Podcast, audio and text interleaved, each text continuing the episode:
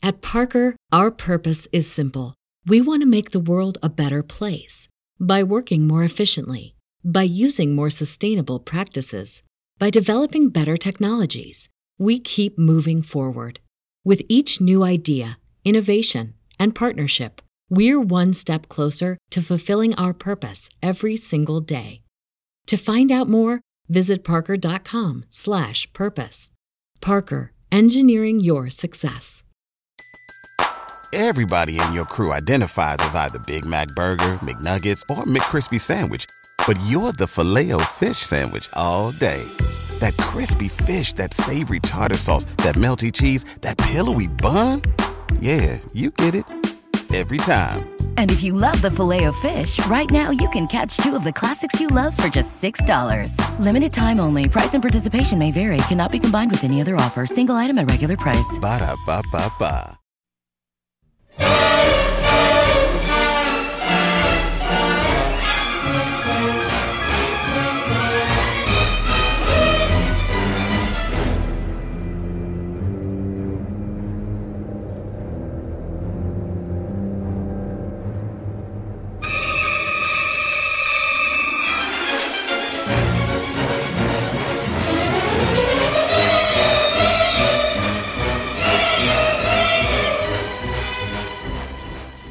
Chuyện ngắn kinh dị, Hồn về trong gió của Nguyễn Ngọc Ngạn qua hai giọng đọc Hồng Đào và tác giả, Kỹ thuật thu âm và nhạc đệm do Trí Tài phụ trách.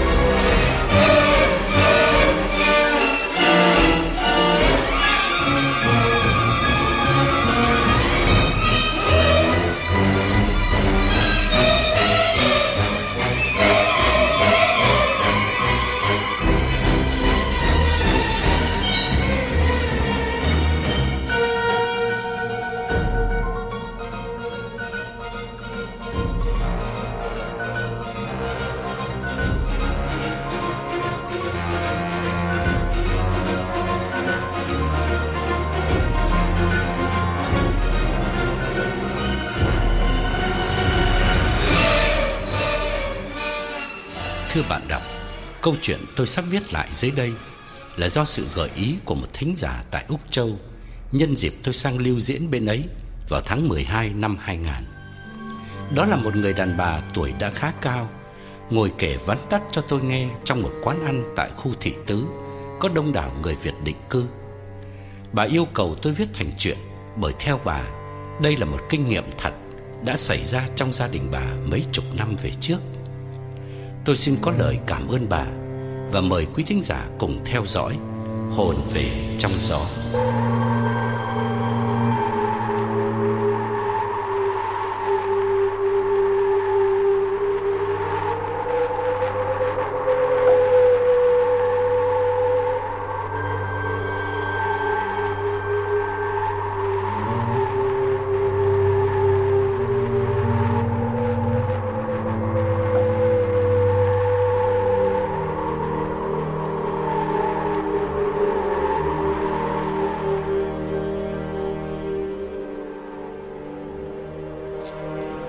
Ở làng Vạn Yên, dòng họ ông Đào Ngọc Phú là gia đình duy nhất có nghĩa trang tư, thành hình cách đây đã ba thế hệ. Người ta kể rằng lúc ông nội của ông Phú còn ngồi ghế quan huyện, đã dùng thế lực để mua lại cơ ngơi của một gia đình lân cận giáp danh phía sau nhà ông, rồi cho san bằng và lập nghĩa địa riêng, dặn con cháu là khi ông xuôi tay nhắm mắt thì an táng ông ở đó. Vì có thầy địa lý tàu đi ngang từng quả quyết chỗ ấy là miếng đất có long mạch tiềm ẩn. Dòng họ Đào Ngọc sẽ tiếp tục phát thêm được mấy đời nữa. Khu nghĩa trang ấy nằm vào thế đất trũng, có hàng rào gỗ bao bọc, quanh năm âm u vì lũy tre già rũ xuống che phủ. Lại thêm cây đa cổ thụ mọc bên hông, tàn lá ngăn hết ánh sáng mặt trời, khiến những ngôi mộ nằm trong đó trông càng lạnh lẽo, nhất là những buổi sáng mờ sương hay những khi chiều xuống. Nhưng có lẽ thầy địa lý đoán sai, cho nên hai ba thế hệ kế tiếp nhau, dòng họ Đào Ngọc cứ xuống dần, thoái quan vi dân về làm ruộng. Gọi là xuống, nhưng ruộng đất vẫn còn rất nhiều. So với đại đa số dân làng thì họ đào ngọc vẫn thuộc hàng ăn trên ngồi chốc, vinh hoa phú quý hơn đời. Chỉ có điều làm ông Phú không hả dạ là vì trong thâm sâu ông mê làm quan. Ông thích chức quyền để được nể sợ, chứ không muốn chỉ làm người phú hộ, tuy giàu mà thiếu cái oai phong hách dịch. Ông bỏ thời gian đi tìm thầy địa lý mãi trên cao bằng, đón về, dẫn ra coi khu nghĩa địa sau vườn và kể rõ câu chuyện ông nội làm quan năm xưa, hy vọng có thể nhờ thầy xoay chuyển lại số mệnh, tái lập con đường hoạn lộ cho ông và con cháu. Nhưng thầy coi qua thế đất rồi bảo: Vận số của ông chỉ được đến thế thôi. Như vậy cũng là đại phúc lắm rồi. Tương lai hung kiết chưa biết thế nào. Cần phải thi ân bố đức cho thật nhiều, bởi cổ nhân đã dạy là tiên tích đức hậu tầm long. Xưa, cao biển đời đường bên tàu sang cai trị nước ta, xây thành Đại La, dùng phép phong thủy để yểm chấn những nơi có long mạch, hòng làm cho dân Nam mỗi ngày một suy yếu không vùng lên được. Phép yểm bùa của cao biển thảm khốc lắm, giết đứa con gái 17 tuổi, moi hết ruột gan, nhồi cỏ vào bụng rồi cho mặc quần áo màu vàng giả làm thần linh để đánh lừa thần núi tản của nước ta. Phép ấy thì tôi cũng có thể làm được để xoay chuyển vận số cho ông. Nhưng xét ra ác độc và tổn âm đức lắm. Con cháu về sau sẽ phát cuồng mà đi ăn xin tha phương cầu thực. Ông Phú nghe xong thở dài não nuột, chia tay thầy địa lý. Rồi ông ra nghĩa trang sau nhà thắp nhang khắp lượt. Con mèo đen thoăn thoắt chạy theo. Con mèo này ông nuôi từ khi mới đẻ, lúc nào cũng gắn bó không rời ông. Ông buồn rầu nhìn gần 20 ngôi mộ xây cùng một kích thước, phần lớn lớp xi măng bọc ngoài đã lên rêu xanh mốc. Người lạ khi đến nhà ông bất chợt ra vườn sau, nhìn thấy những ngôi mộ san sát ấy, thường khó tránh khỏi cái cảm giác sờn rợn bao phủ. Nhưng với cả nhà ông thì đã quá quen mắt từng ngày, nên chẳng bao giờ bận tâm đến. Thậm chí có những đêm trăng mờ, lũ con ông còn dám rủ nhau ra chọn một ngôi mộ bằng phẳng, leo lên ngồi cầu cơ, gọi hồn về để hỏi chuyện tương lai. Thầy địa lý đi rồi, bà Phú ngước mắt nhìn chồng và nhắc lại. Thầy nói đúng đấy ông ạ. Mình được như thế này là quý lắm rồi. Phúc đức tại tâm. Thầy bảo phải thi ân bố đức thì cứ nghe lời thầy mà làm. Từ nay, giúp được ai cái gì thì mình cứ giúp. Ông đừng có đón thầy về nữa. Tốn phí mà trả lợi lộc gì. Theo tôi thì cứ ăn ở cho phái đạo là tốt hơn cả. Ông Phú nhíu mày gắt nhẹ. Bà nói chuyện hay nhỉ? Thi ân bố đức thì lúc nào mà tôi trả rộng rãi hơn người. Cái dạo vỡ đê năm thìn không có tôi bỏ tiền cứu lột ở làng này thì cứ gọi là là cả làng không đủ đất mà chôn người chết. Bà quên rồi hay sao? Rồi cái dạo năm dậu bị hạn hán, củ chuối cũng không có mà ăn. Dân làng chết như dạ Nửa năm rồi tôi xuất kho phát trần, cứu bao nhiêu người. Như thế chưa là thi ân bố đức hay là hay sao đây? Bà Phú dè dặt góp ý. Nói của đáng tội. Tiền của nhà mình từ đời ông nội để lại thì đều là là là Đều là thế nào? Có phải bà định bảo là tiền của phi nghĩa bóc lột của người nghèo có phải không? Tôi cấm bà không được mở miệng nhắc đến cái việc ấy. Nghe lời những quân mất dạy ở ngoài đường. Bà Phú nhẫn nhục phân trần. Sao mà cứ động một tí là ông cứ mắng tôi? Tôi là tôi vì ông, vì các con, nên mới bàn góp cho ông vài lời. Chứ tôi có muốn nói ra làm gì? Tôi chỉ nhắc lại lời thầy địa lý bảo là mình phải làm phúc. Ông cứu lụt rồi ông phát trần rồi tôi quên làm sao được. Chính tôi cùng với người làm gánh từng gánh cơm ra đê cho người ta ăn mà lại. Rồi tôi múc cơm rồi tôi phát vải cho dân nghèo. Ông tưởng tôi không nhớ hay sao? Nhưng mà ông à, à những việc ấy mình làm là vì lúc đấy ông định ra tranh cái cái cái ghế nghị viên, cần mua cảm tình của thiên hạ. Chứ có phải là vì lòng tốt đâu ông. Mình thì mình lừa người được chứ mình che mắt thánh như thế nào được. Ông Phú tái mặt quát lớn. Bà câm đi. Bà vào nhà này bưng bát cơm đầy kẻ hầu người hạ ăn trắng mặt trơn. Không nhớ ơn thì chớ lại còn dở giọng bạc bẽo. Bà Phú sợ quá, vội lủi thủi bỏ vào nhà. Bà ngẫm nghĩ lại chuỗi ngày dài đăng đẳng sống với chồng, sinh cho chồng bốn đứa con, hai trai hai gái.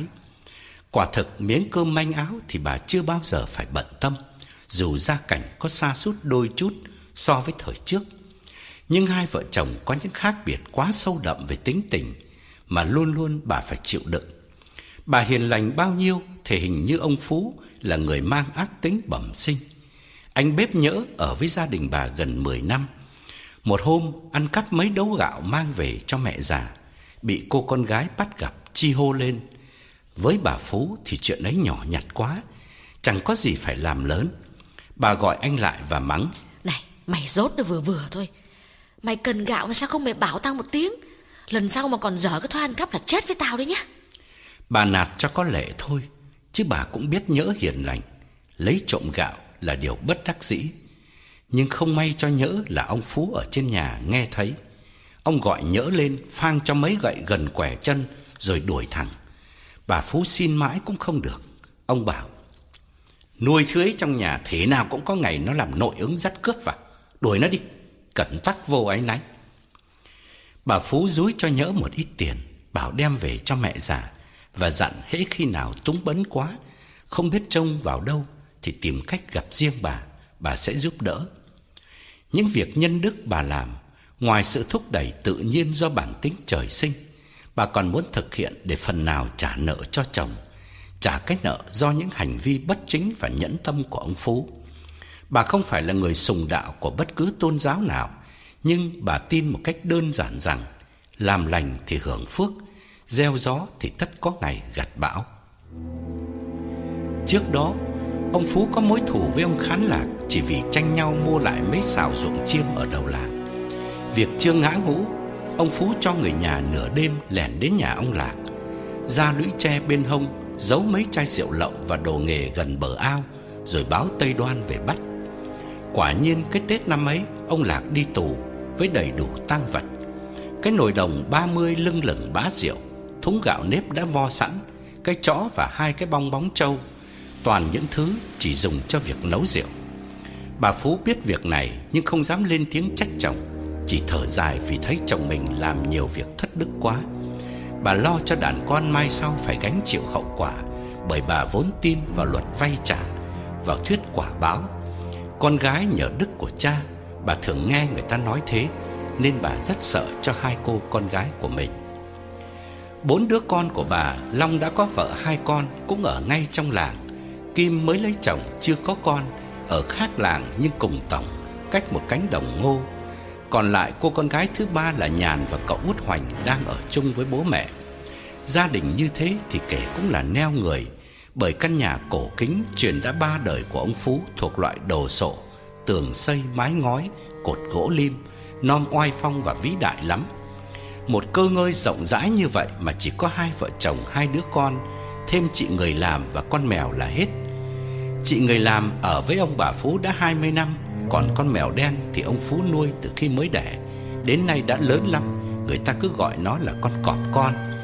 Con mèo gắn bó với ông Phú, đi đâu nó cũng theo đấy, thậm chí ban đêm nó cũng chui vào buồng ngủ với ông, ít khi thèm đi rình bắt chuột. Làng Vạn Yên phần đông là người nghèo, mái tranh vách đất san sát bên nhau, càng làm nổi bật căn nhà đồ sộ của ông Phú truyền từ đời ông nội để lại.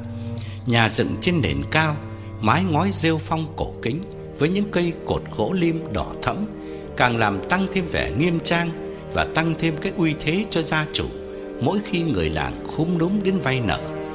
Nghề cho vay lãi cắt cổ giúp ông Phú đã giàu càng giàu thêm. Bà Phú thường vẫn giấu chồng giảm tiền lời hoặc rộng lượng xí xóa mỗi khi con nợ gặp hoàn cảnh túng bấn không trả nổi. Riêng ông Phú thì một xu cũng không bỏ qua. Trong cái cơ ngơi khoảng khoát ấy, gia đình ông Đào Ngọc Phú rất thanh thản, chẳng những vì của cải dư thừa mà vì các con đều ngoan ngoãn. Riêng bà Phú thì lại càng cảm thấy hạnh phúc vì Long đã cho bà hai đứa cháu nội kháu khỉnh. Còn Kim tuy chưa có con nhưng lấy được chồng hiền và cho đến nay thì gia đình chồng cũng tỏ ra quý dâu chứ không hành hạ như nhiều gia đình khác ở làng Vạn Yên. Bà Phú thì tin rằng đó là do cái phúc mà bà đã tạo được qua những việc từ thiện Nhưng chồng bà thì khác. Mỗi khi nghe vợ khen bên thông gia đối xử tử tế với con gái ông, ông đều vênh mặt hiu hiu tự đắc nói: Họ sợ cái uy của tôi chứ tử tế cái gì. Bố bảo chúng nó cũng chả dám động đến cái kim nhà này. Bà Phú nén tiếng thở dài, cố đè nén nỗi bực mình để khỏi phải cãi lại. Cuộc sống đang bình thường như dòng nước êm trôi thì một buổi sáng tinh mơ, cả nhà chưa ai thức giấc. Gà trong thôn chưa gáy tiếng thứ nhất, bỗng con mèo đen đang nằm thiêu thiêu trên cái ghế bên cạnh giường ông bà Phú. Trồm lên, lao vọt qua cửa sổ và kêu thét lên hồi. Rồi cùng với tiếng thét ngân dài ấy, con mèo chạy vùn vụt trên mái ngói rồi phóng xuống trước sân, gầm gừ rên rỉ như giận dữ. Mèo cắn nhau kêu đêm là chuyện thường, nhưng bỗng ông bà Phú nghe có tiếng gõ cửa. Bà Phú giật mình ngồi nhổm dậy, quay đầu ngó qua khe cửa sổ, thấy trời còn tối lắm. Tưởng chồng chưa thức, bà rón rén bước xuống, không muốn làm mất giấc ngủ của chồng. Bà vừa vấn tóc vừa cằn nhằn nho nhỏ Cái đứa nào mà gọi cửa sớm thế này biết Nhưng ông Phú cũng đã dậy ngay từ lúc con mèo lao qua cửa sổ Ông định nhân tiện đi tiểu nên bảo vợ Bà cứ nằm đây Để tôi xem đứa nào nó cần gì mà dám đánh thức tôi với bà vào giờ này Trong thâm tâm Cả hai ông bà cùng yên trí là chị Thuần Người giúp việc lâu năm của gia đình này Hàng đêm ngủ dưới bếp Sáng nay cần bẩm báo việc gì gấp hoặc một trong hai đứa con ở buồng bên kia có chuyện phải gặp bố mẹ. Ông sỏ Quốc đứng dậy tiến ra tháo then cửa. Trời mờ tối lại dày đặc sương mù. Ông mở to cặp mắt, chưa kịp lên tiếng thì giật mình ngạc nhiên thấy một đứa bé gái khoảng 3 tuổi đứng dưới sân trong vùng sương mờ ảo, không nom rõ mặt. Con bé chìa tay xin. Ông, ông làm ơn cho con bát cơm, con đói Đứa bé đứng ngay trước mặt ông cách có mấy bước Nhưng giọng nói nghe âm vang xa lạ lắm Như từ chốn thăm thẳm nào vọng về Ông bực mình quát lớn theo thói quen hống hách của mình. Con cái nhà ai đi ăn xin giữa nửa đêm thế này, Xéo ngay Làm mất giấc ngủ của ông. Ông lại vả cho mấy cái bây giờ. Mặc cho phản ứng dữ tợn của ông, Đứa bé vẫn đứng yên, Ngước lên. Trong màn sương như khói tỏa, Mặt nó trắng toát, Đôi mắt trừng trừng nhìn ông đăm đăm. Khiến chỉ vài giây sau, Ông thấy mất hẳn bình tĩnh Và như có luồng gió lạnh buốt Bất chợt thổi ập vào người. Làm ông lầy bẩy run sợ. Đứa bé lặp lại Bằng giọng sâu thẳm hơn. Con, con đói quá. Xin ông làm phúc cho con bát cơm. Ông Phú đứng á khẩu tại chỗ Mồm há ra Mắt trợn trừng như lạc thần. Vừa lúc ấy có giọng nói đàn bà từ phía ngoài cổng đưa vào. Con ơi, về con ơi, về với mẹ con ơi. Ông Phú kinh hãi ngẩng đầu nhìn ra, thấy một người phụ nữ trẻ cũng mặc đồ trắng toát, đứng tuốt ở cuối sân, sát cái cổng xây nhà ông, giơ tay vẫy vẫy. Khoảng cách khá xa, lại gặp màn sương đục, ông không nom rõ mặt, chỉ thấy mái tóc dài đen nhánh phủ xuống vai nổi bật trên nền áo trắng. Ông còn đang ngơ ngác mất thần thì con mèo đen từ lưng chừng cây cao lao vụt xuống bên ông và kêu thét lên. Đôi mắt nó long lên sòng sọc và hai hàm răng nhọn hoắt, nhe ra gầm gừ, muốn lao lại vồ đứa bé. Hai chân trước, với những móng sắc dài, nó cào liên tiếp trên nền gạch. Ông Phú nghe rõ, tim mình đập thình thịch như sắp phá vỡ lồng ngực. Thoáng trong chớp mắt Ông không còn thấy đứa bé đứng trước mặt nữa Ông ngước nhìn ra xa, Thì hai cái bóng trắng ấy Đã ra tốt ngoài cuối sân, Đang dắt tay nhau Bước ra khỏi cổng nhà ông Và biến mất ở khóm tre bên đường Cả phút sau Ông mới định thần Chập choạng bước lui vào nhà Miệng ú ớ kêu Bà, bà ơi Bà, bà, bà ra ngay đây Bà ơi Ông lùi hẳn vào bên trong đóng ập cánh cửa lại. Bà Phú từ trên giường bước xuống ngạc nhiên hỏi: "Ủa cái cái cái thuần nó cần cái gì mà nó gọi sớm thế?" Ông Phú run rẩy ngồi xuống mép giường, lắc đầu lia lịa. Một lúc sau, ông mới lấy lại chút bình tĩnh bảo: "Không không phải cái thuần." "Ơ, à, không phải cái thuần thì là đứa nào mà nó gọi cửa sớm thế?" Con Nhàn hay thằng Hoành Ông Phú nắm chặt bàn tay vợ Còn bàn tay ông thì lạnh toát như ngâm nước đá Ông thở hổn hển bảo vợ Bà Bà ra xem nó có còn ngoài hay không Bà Phú không hiểu gì Chỉ biết từ ngày về với ông Phú Hiếm thấy khi nào ông sợ hãi như thế này. Bà hỏi lại. Mà đứa nào mới được chứ lại? Đứa bé con. Bà Phú càng ngạc nhiên. Đứa bé con nào? Nhà này làm gì có trẻ con? Không không biết con nhà ai. Nó nó xin cơm ăn. Khổ thân. Ăn xin vào cái giờ này. Nhà thì thiếu gì cơm nguội. Sao ông không cho nó một bát? Thôi để thôi để tôi xuống bếp tôi tôi bảo cái thuần cho lấy cho nó vậy Dứt lời bà bước nhanh ra cửa Bởi bà vốn có lòng từ tâm. Ông Phú nói với theo Ừ, ừ, ừ bà bà ra xem Nó có còn ngoài sân không? Rồi ông ngồi chố mắt nhìn theo Hồi hộp chờ đợi. Bà Phú mở cửa Con mèo đen lao vọt vào Nhảy lên cái ghế bên cạnh giường Chỗ ngủ thường lệ của nó. Trong đêm tối Đôi mắt nó nhìn ông Phú đăm đăm như hai ngọn lửa vừa lóe sáng, Có pha chút màu đỏ. Bà Phú bước hẳn ra thềm, Đứng nhìn quanh khắp sân Và hai bên hiên, Nhưng không thấy đứa bé nào cả. Bà nhướng mắt, Cố phóng tầm nhìn ra phía cổng, Vì sương sớm dày đặc quá. Bà đứng trên thềm, Quay đầu nói vọng vào. Có cái đứa nào đâu. Già trẻ lớn bé, chả có thấy ai hết. Ông chỉ nom gà hoa cuốc Chứ ăn mày nào mà dám vào nhà mình giờ này? Ông Phú lo lắng, Nói vọng ra. Không có ai thì bà vào đi. Bà vào khép khép cửa lại. Bà Phú làm theo lời chồng, Trở vào giường nằm. Nhưng ông Phú bảo bà thắp cho ông ngọn đèn Vặn lớn Đặt trên cái bàn giữa nhà, Rồi vào nằm bên ông. Bà thấy rõ toàn thân ông Phú Vẫn còn đang run lên bần bật từng cơn. Ông kéo tấm chăn mỏng Phủ lên tới cổ Và mắt mở trừng trừng ngó lên trần. Bà Phú lấy làm lạ Là tự dưng chồng bà lại đòi thắp đèn. Bình thường khi đi ngủ, Ông không chịu được ánh sáng. Dù chỉ là một ngọn đèn dầu leo lét Đặt trên bàn thờ, Ông cũng bắt che lại, Đừng để lọt vào mắt ông. Có đèn ông không ngủ được, Ông thường lặp đi lặp lại như thế. Bà Phú xoay nghiêng người về phía ông, Đưa một tay đặt lên trán, Rồi lần xuống cánh tay và bàn tay ông, Thấy chỗ nào cũng lạnh toát. Bà lo lắng hỏi. Sao mà người lạnh hết thế này? Rời mùa hè mà sao rét run lên thế này? Bà nghe thấy rõ hai hàm răng ông đập vào nhau lách cách Như đi ngoài trời mùa đông Gặp gió bấc thổi mạnh. Bà đăm chiêu hỏi. Ông ơi Ông ờ, ông thấy trong người như thế nào? Hay là lúc nãy ông mở cửa ra để gặp luồng gió độc? Thôi cứ nằm yên đấy đi Tôi lấy lá dầu không tôi hơ lửa tôi đánh gió cho ông nhá. Ông Phú lắc đầu Cố nói bằng giọng điềm tĩnh hơn. Có gió máy gì đâu. Nh Nhưng mà bà nhớ là Cả tôi lẫn bà cùng nghe thấy tiếng gõ cửa Có phải không nào? Thì đúng rồi. Tôi còn nghe trước ông nữa kia mà. Tiếng con mèo nhà mình nó kêu trước Rồi tiếng đập cửa sau. Ông Phú chậm rãi kể. Ừ Bà làm chứng đấy nhé. Rõ ràng là có tiếng gõ cửa Tôi ra mở cửa thì thấy có đứa bé con đứng ở dưới sân, Chìa tay xin cơm. Da nó trắng xanh như con nhà giàu, Mà lại đi ăn xin vào giờ này. Thế có lạ không? Tôi đuổi nó đi thì nó cứ đứng yên nhìn tôi. Rồi rồi tôi bỗng thấy lạnh buốt. Tháng này làm gì có gió lạnh? Ông đang nói dở câu Thì bỗng con mèo lại chu lên Và lao vọt xuống đất. Lần này nó không phóng qua cửa sổ phía sau, Mà trồm lên.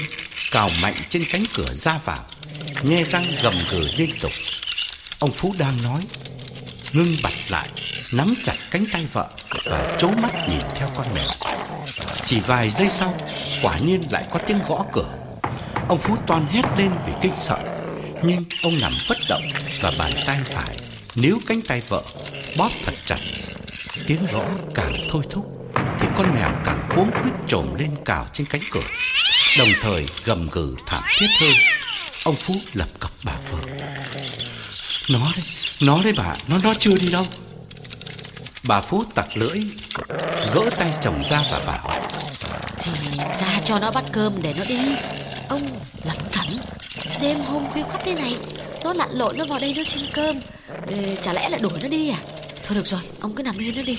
Tôi xuống bếp tôi lấy cơm cho nó. Bà tuột nhanh xuống giường Xỏ guốc đi ra Ông Phú ngồi bật lên Chố mắt nhìn theo chờ đợi. Bà Phú vừa tháo then ngang Vừa nói lớn. Đứa nào đập cửa đấy? Từ từ rồi tao mở. Làm cái gì mà inh ngỏi lên thế? Rồi bà đẩy rộng cánh cửa gỗ. Con mèo liền lao vụt ra Nhưng chỉ vài giây sau lại khoan thai bước vào Nhẹ nhàng lên nằm bên ông Phú. Bà Phú bước ra thềm Tuyệt nhiên chẳng thấy ai. Bà đứng trên hiên nhìn ra phía cổng Cũng chẳng thấy bóng người nào. Bà bực mình hỏi lớn Đứa nào đập cửa nhà bà đấy?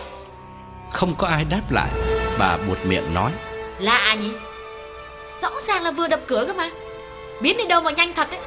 Này này Con cái nhà ai mà nghịch như quỷ thế hả? Bà mà túm được là mày chết với bà đấy. Bà đứng thêm một lúc Rồi quay vào Vén mùng lên giường nằm bên chồng. Ông Phú hồi hộp hỏi Bà có thấy đứa bé không? Có thấy gì đâu Ờ. Nhưng mà rõ ràng cả hai lần nó gõ cửa Bà đều nghe thấy chứ đâu phải là là tôi ngủ mê. Bận trước tôi ra Thì nó đứng ngay dưới sân trước mặt tôi. Bận này bà ra thì lại không thấy.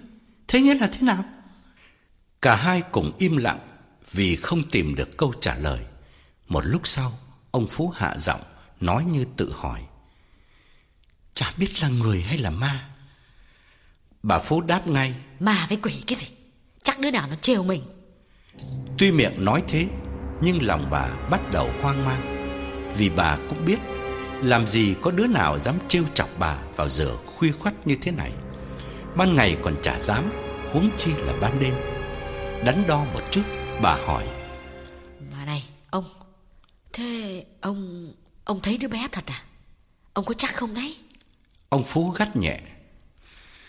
Bà ơi tôi ngần này tuổi Cả đời có biết ma quỷ là cái gì đâu. Nhưng mà hôm nay Hôm nay thì tôi tôi tôi thấy lạ lắm. Bà Phú ngắt lời. Ừ, tôi thì, tôi chỉ sợ ông ngáy ngủ, Mắt kèm nhèm non không rõ thôi. Chứ ông nghĩ mà xem, Ăn xin thì chả ai ăn xin vào lúc nửa đêm như thế này. Huống hồ trẻ con thì Giờ này đứa nào đứa nấy nó ngủ say như chết ấy. Lay không dậy nổi, Chứ đừng nói gì mà lang thang ngoài đường. Ông Phú càng kinh sợ. Qua những lời vợ ông vừa nói Thì rõ ràng là ma Chứ không phải là người. Bà Phú bỗng nhỏm dậy Bước nhanh xuống giường. Ông Phú hốt hoảng hỏi Bà đi đâu đấy? Bà Phú vừa xỏ guốc vừa đáp Tôi đi gọi cái Thuần. Bà mạnh dạn bước ra Tháo then cửa Khe khẽ hé mở. Tiếng bản lề cũ lâu ngày dì xét Kêu lên cằn kẹt Bà mở to mắt nhìn ra sân. Dĩ nhiên không thấy ai. Sương vẫn dày đặc trong không gian mở tối. Bà bước hẳn ra Đứng lại một lúc trên thềm. Không thấy động tĩnh gì. Bà mới đi nhanh xuống bếp và gọi. Thuần ơi! Chị người làm nằm trên cái chõng kê sát cửa bếp Ngồi dậy vấn tóc và đáp. Ô bà gọi con ạ. À? Có việc gì sớm thế hả bà? Bà Phú ngồi xuống bên cạnh và hỏi. Này Tối ngày hôm qua mày quên đóng cửa phải không? Chị Thuần quả quyết. Ê chết Sao bà lại nói thế ạ? Con đóng cổng cài then cẩn thận lắm. Quên làm sao được ạ? Có cô nhàn làm chứng ấy. Lúc ấy cô con vừa mới tắm dưới ao lên Đi ra cổng cùng với con mà. Bà không tin bà hỏi cô con là là biết ngay đấy. Bà Phú ngồi thử im lặng. Chị người làm sốt ruột hỏi thêm. Có cái gì thế bà? Có việc gì thế bà? Ch trộm vào nhà mình à? Hay là có chuyện gì không? Bà làm con lo quá bà Bà Phú không muốn để chị người làm kinh hãi. Sợ chị sẽ kể với hai đứa con Cho nên bà đứng dậy và bảo Không Tao chỉ hỏi thế thôi. Rồi bà bước lên nhà trên Vừa đi vừa nhìn quanh sân một lần nữa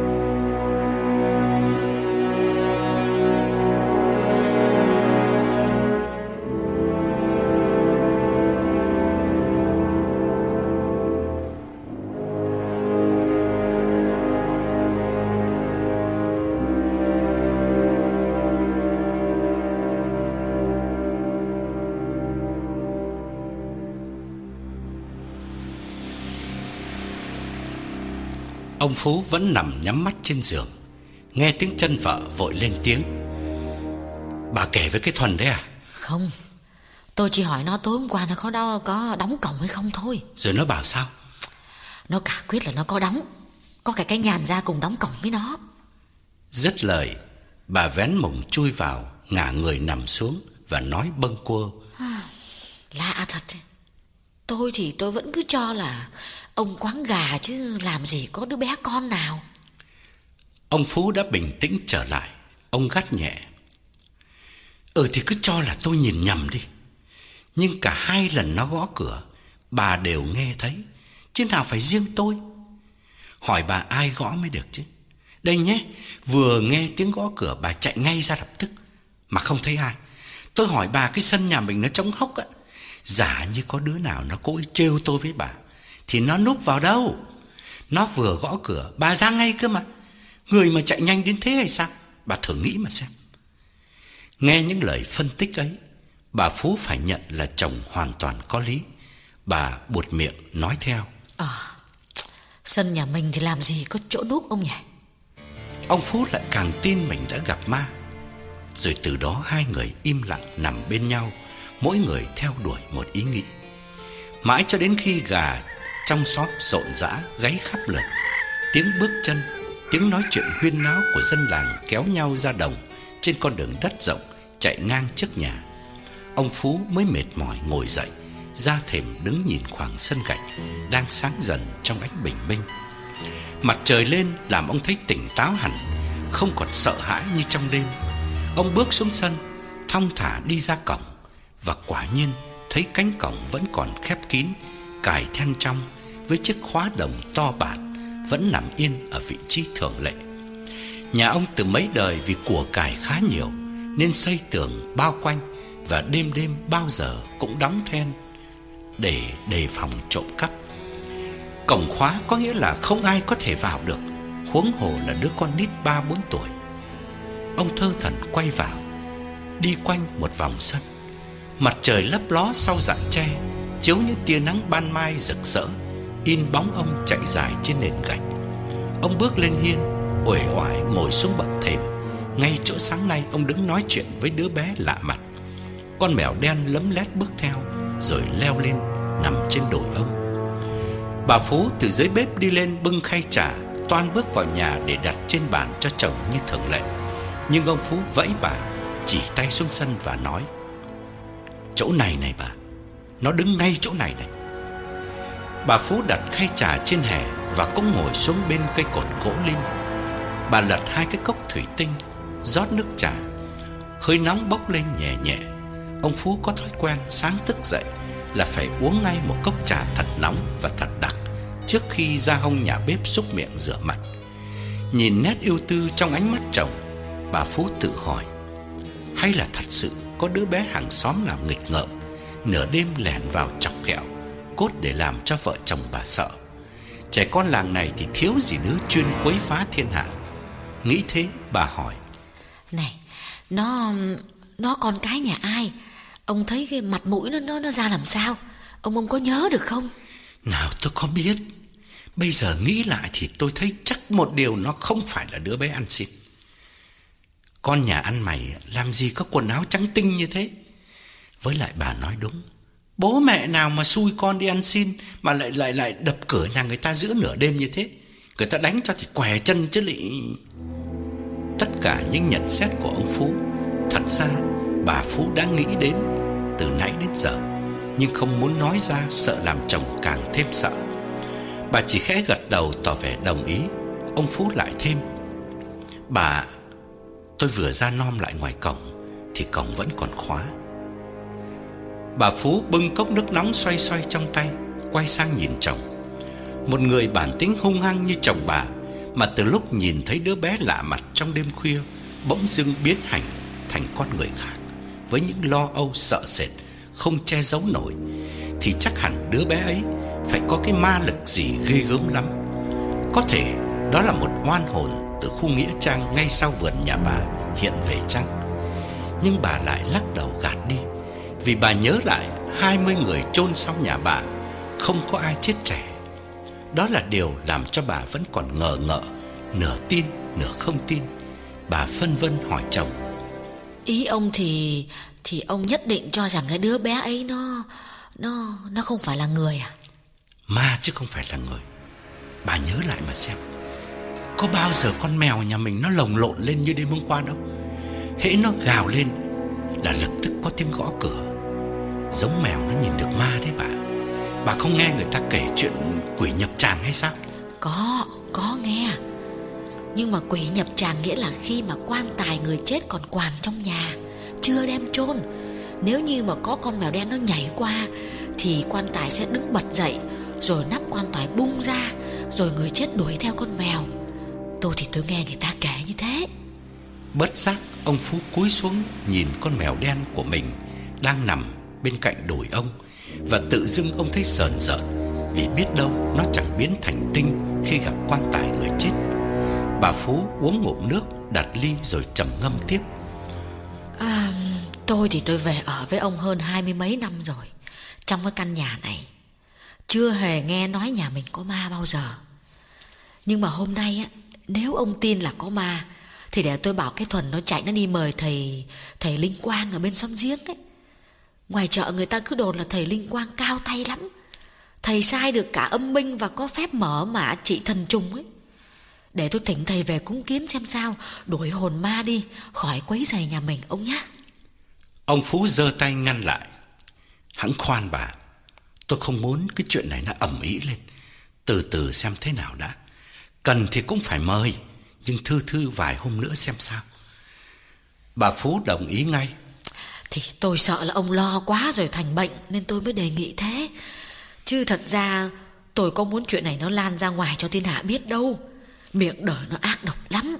Người ta lại bảo là Nhà mình thất đức, Bị trời quả báo. Hai chữ thất đức Bà Phú nhấn mạnh để ám chỉ chính ông chồng. Những năm tháng đã qua, Ông Phú dường như cũng biết ý vợ, Nên chớp mắt, Nâng ly trà, nhấp một ngụm lớn Và không nói gì. Bà Phú liếc mắt nhìn chồng, Thấy ông đã tỉnh hẳn, Không còn sợ hãi đến độ lạnh người như trong đêm. Tuy vậy, Ánh mắt ông vẫn nặng trĩu ưu tư Và da mặt sáng nay Chợt xanh xao như người sốt rét lâu năm.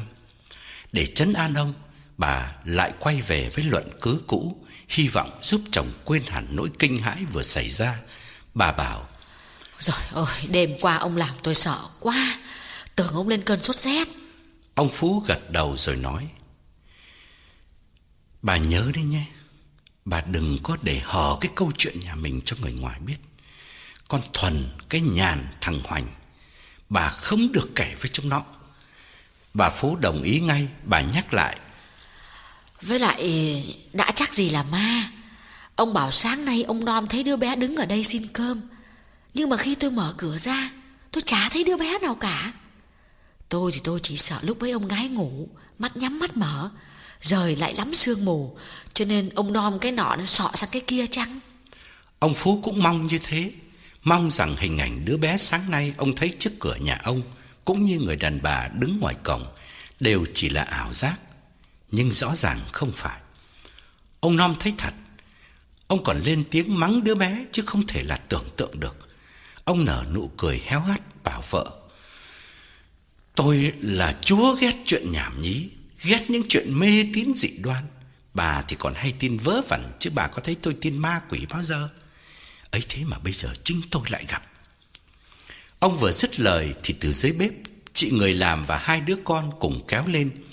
Cái nhàn hơn 20 tuổi, Con gái cưng của bà Phú, Thằng Hoành 16 tuổi, Học chữ quốc ngữ hết lớp 3 bậc tiểu học, Thì trường làng không còn lớp cho nó tiếp tục. Nên đành quanh quẩn ở nhà. Nhàn ngồi xuống bên cạnh mẹ Và hỏi một cách lo lắng. Nhà có việc gì thế hả mẹ? Đêm qua có trộm hay sao mà sáng nay con thấy mẹ xuống bếp á, Đánh thức chị Thuần sớm thế? Ông Phú đưa mắt nhìn vợ làm hiệu. Bà Phú vội xua tay phân trần. Ôi trộm đâu mà trộm. À, Mẹ chỉ uh, hỏi chị Thuần là uh, Có quên khóa cổng hay không thôi? Cái nhàn thắc mắc hỏi Ơ nhưng mà rõ ràng con nghe tiếng bố nói chuyện với ai ngoài hè cơ mà. Lúc ấy con giật mình thức dậy Con con tính con chạy ra Thì con thấy mẹ xuống bếp gọi chị Thuần. Bà Phú cười để trấn an con. Bố mày mê ngủ đấy Chứ có nói chuyện với ai đâu. Chuyện vãn gì mà giữa đêm ấy. Thằng Hoành ngồi xuống bên cạnh chị Chăm chú theo dõi Nhưng không nói lời nào. Chị người làm lên tiếng đổi đề tài. À, Hôm nay bà với con Nhàn có đi chợ không ạ à, Để con mang quang cánh ra cho bà. Bà Phú quay sang hỏi con gái. À, Đi ở nhà con. Nhàn ngạc nhiên nhìn mẹ và đáp. Đi chứ mẹ Chợ phiên mà. Mẹ bảo là mẹ mua vải may cho con với thằng Hoành mỗi đứa hai cái áo cánh mà. Bà Phú thở dài. À, ờ, Ừ thì đi. À, Nếu đi thì phải đi cho sớm con ạ. Hôm nay sương nhiều Chốc nữa nắng to phải biết. Rồi bà quay sang hỏi chồng. Thế ờ, ông ờ, có cần mua cái gì không Ông Phú uể oải đáp Hơi, bà xem trong tủ có còn chè mạn sen không? Hết thì mua cho tôi mấy gói. Bà Phú đứng dậy bước vào nhà và nói Ừ để tôi xem coi.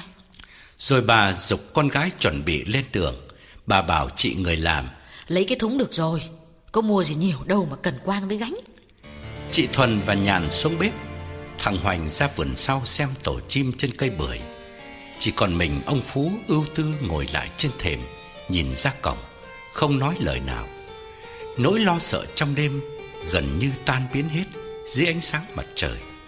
Ông ngẫm nghĩ mãi về cuộc đời Và không hiểu tại sao ông lại gặp ma, Hay đúng hơn là tại sao ma lại hiện đến với ông. Những câu chuyện về thế giới bên kia, Về oan hồn vương vấn cõi dương gian, Ai mà chả từng nghe kể, Nhưng chỉ toàn là tưởng tượng là hoang đường, Chứ có ai tận mắt Gặp một hồn ma bao giờ. Cả đời ông vẫn tin như thế, Cho đến đêm qua Thì suy nghĩ của ông Rẽ hẳn sang một khúc quanh khác. Chuyện tiếp xúc với cõi âm là có thật, Chứ chẳng phải là ảo giác, Thêm mắm thêm muối cho hấp dẫn người đời. Ông mong rằng câu chuyện kết thúc ở đây, Đừng tái diễn với ông lần nào nữa. Ông thở mạnh, Vói tay lấy cái điếu cày rồi tình cờ ngước lên ngọn cây xoan già Mọc ở đầu nhà. Trên một nhánh khá thấp, Có con quả đen đậu từ lúc nào, Mắt đăm đăm nhìn ông. Ông vung tay đuổi, Con quả cứ lì lợm đứng yên tại chỗ. Ông tìm cục đá nhỏ quăng lên, Con quả vỗ cánh, Bay một vòng, Rồi lại trở về chỗ cũ Và vẫn nhìn ông soi mói Khiến ông hoang mang, Đứng dậy bỏ vào nhà. Một ngày qua đi rất nhanh Buổi trưa ông thơ thẩn đi bách bộ trên thềm nhà, Dưới mái hiên dịu mát. Bà Phú và Nhàn đi chợ chưa về. Con mèo đen đang lững thững bước theo ông trên hè. Bỗng dưng thét lên Rồi chạy vụt ra phía cổng chính. Và cứ thế, Nó nhảy trồm lên cào vào cánh cổng, Như đang quần thảo với một kẻ thù vô hình nào đó, Rất hung dữ. Ông Phú đứng trên thềm nhà, Toàn thân nổi da gà chố mắt nhìn ra, Dù không thấy gì Ngoài con mèo một mình gầm thét và cào cấu Một lúc sau, Con mèo ngừng kêu, Đứng lặng yên trước bụi tre một lúc Rồi quay vào với ông. Ông thở hổn hển ngồi xuống bậc thềm, Xoa lưng nó, Bởi biết rằng hồn ma vừa hiện về ở cổng chính nhà ông. Nhưng có lẽ vì ban ngày, Ông không thấy được. Tuy nhiên, chỉ cần nhìn cảnh tượng ấy, Ông cũng thấy rõ là người xưa nói không sai. Chung quanh người sống Có biết bao nhiêu hồn người chết đang lởn vởn bên cạnh Mà mắt trần gian không trông thấy được. Biết đâu, Ngay lúc này, Ông đang ngồi đây thì hai cái bóng ma hai mẹ con xa lạ đó Cũng đang ngồi sát bên ông Mà ông không biết. Ông hoang mang nghĩ ngợi mãi, Cho đến lúc vợ ông và cô con gái đi chợ về, Ông mới gượng cười, Đứng dậy Và cũng không kể cho ai nghe Câu chuyện con mèo vừa đánh nhau với ma Ở ngoài cổng. Hiện tượng quái dị ấy Tuy có làm ông sợ nhưng dù sao đi nữa, Nó cũng diễn ra ban ngày. Ông không hái hùng lắm.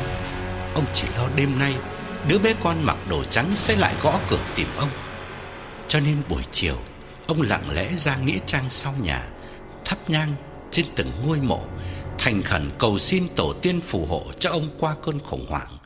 Có nghĩa là đừng để hồn ma đứa bé đến tìm ông một lần nữa. Lần đầu tiên trong mảnh nghĩa trang của chính gia đình ông mà ông cảm thấy cái không khí rợn rợn, vương đầy tử khí.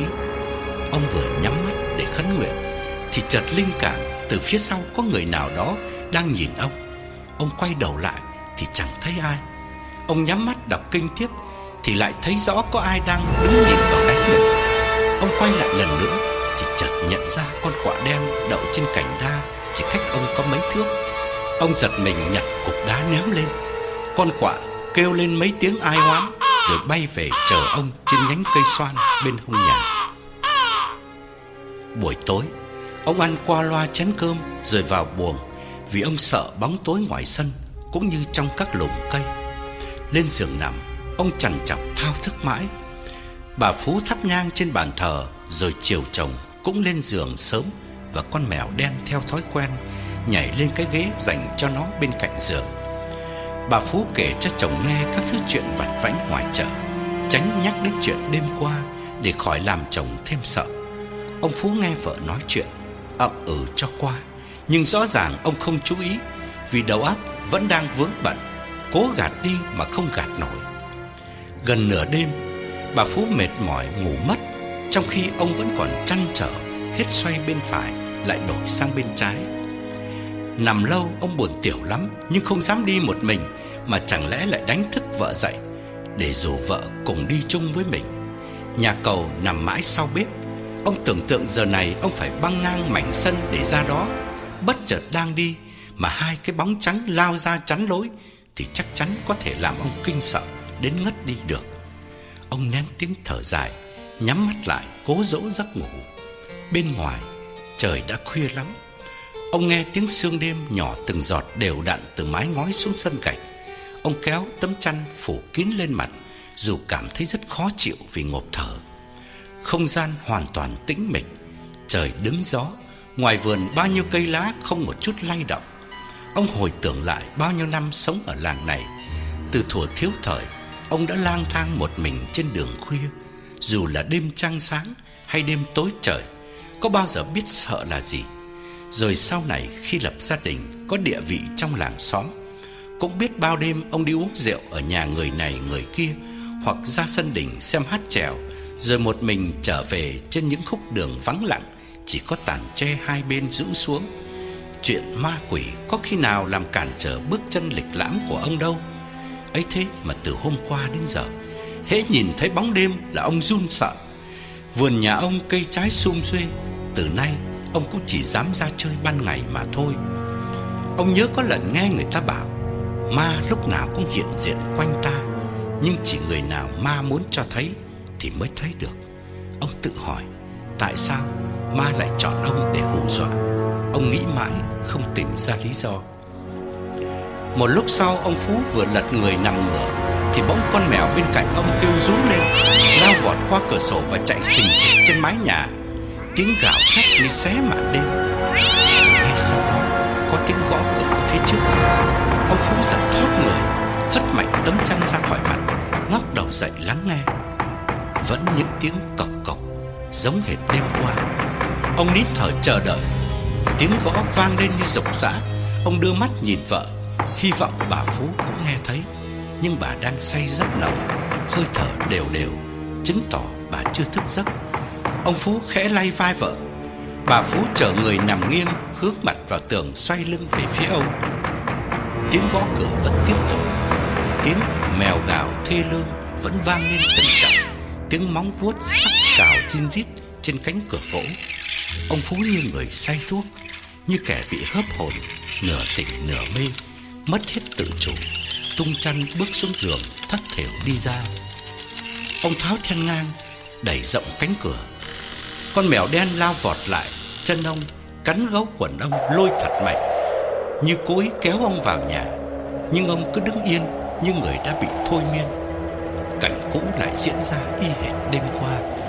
Trong màn sương nhạt, đứa con gái mặc quần áo trắng toát, mái tóc rũ xuống che một phần khuôn mặt xanh xao chìa bàn tay xin Con xin ông cơm Con đói lắm Ông Phú đứng chết cứng như chôn chân xuống nền gạch Á khẩu không nói được lời nào Xa xa ở cuối sân sát cổng ra vào Ông lại thấy người đàn bà trẻ mặc đồ trắng Cất tiếng gọi Về con ơi Về với mẹ con ơi Ông Phú kinh hãi đến tột cùng Tiếng nói của cả hai mẹ con Vừa trong vừa lạnh như vọng về từ cõi âm.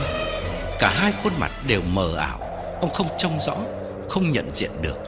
Đứa bé chìa tay khẩn khoản nhắc lại: "Xin ông bố thí cho con bát cơm, con đói lắm." Và ngay sau đó tiếng người mẹ từ ngoài cổng lại cất lên. Về con ơi Về với mẹ con ơi. Con mèo đen từ chân ông nhảy trồm lên Lao về phía đứa bé. Lập tức đứa bé quay lưng Và vụt biến mất. Ông Phú chớp mắt mấy cái Và bừng tỉnh.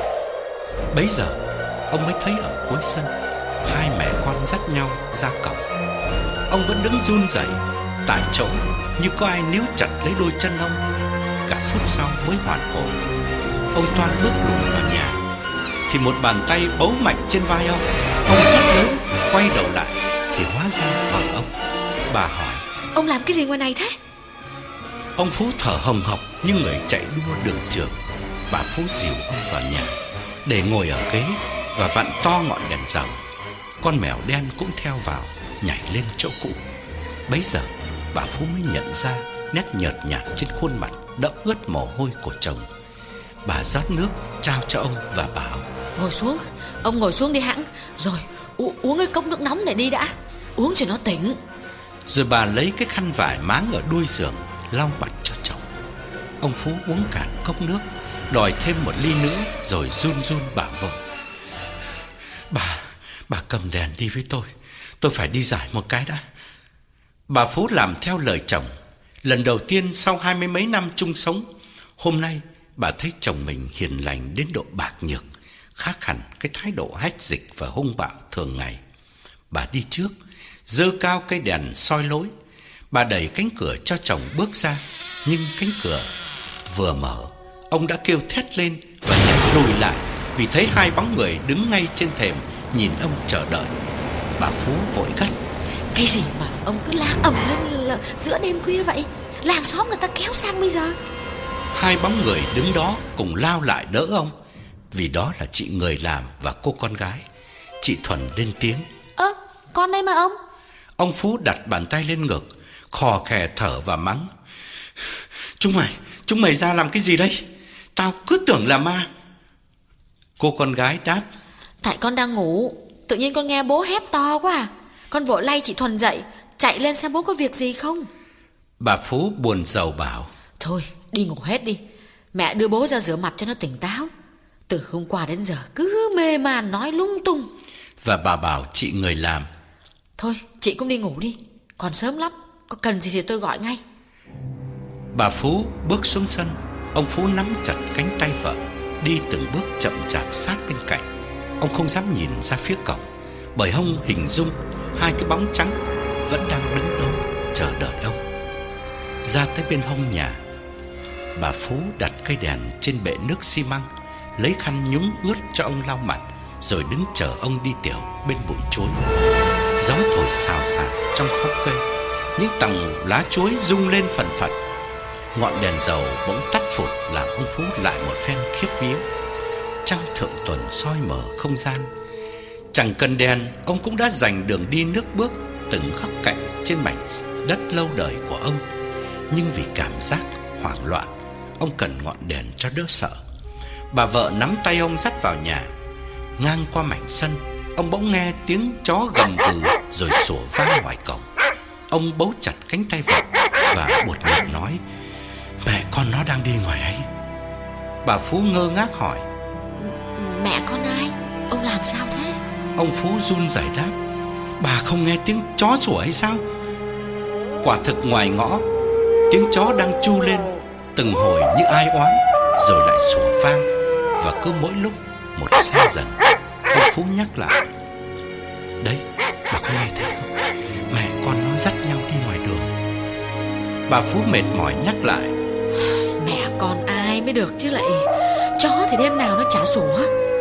Có khi chó nó sủa bóng trăng Rồi có khi nó sủa người đi đánh dậm Ông lẩn thẩn mất rồi.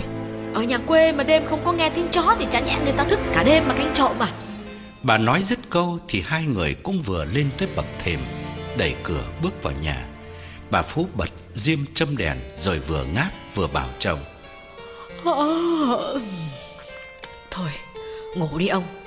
Đừng có mà mà mà giật mình rồi thức dậy nữa Cố ngủ đi một tí Rồi sắp sáng rồi Chốc nữa tôi nói con nhàn nó đi mời thầy thuốc bắc đến Rồi bốc thuốc cho ông Và bà lên giường nằm quay mặt vào vách Nhắm mắt lại Ông Phú cũng nằm nhắm mắt, phủ chăn lên tận ngực, nhưng tất nhiên không thể ngủ được. Ông nằm lan man nghĩ ngợi một lúc khá lâu, rồi bỗng vùng dậy ngồi tựa lưng vào vách. Là vì trong mớ ý tưởng hỗn độn của quá khứ vừa ùa về trong trí ông. Ông chợt thấy lạnh toát toàn thân, vì nhớ ra câu chuyện cũ đã lâu lắm, lâu đến nỗi dường như chẳng bao giờ ông nghĩ tới. Cho đến đêm nay bỗng lóe lên trong đầu ông, dắt ông về một kỷ niệm của ngày tháng cũ.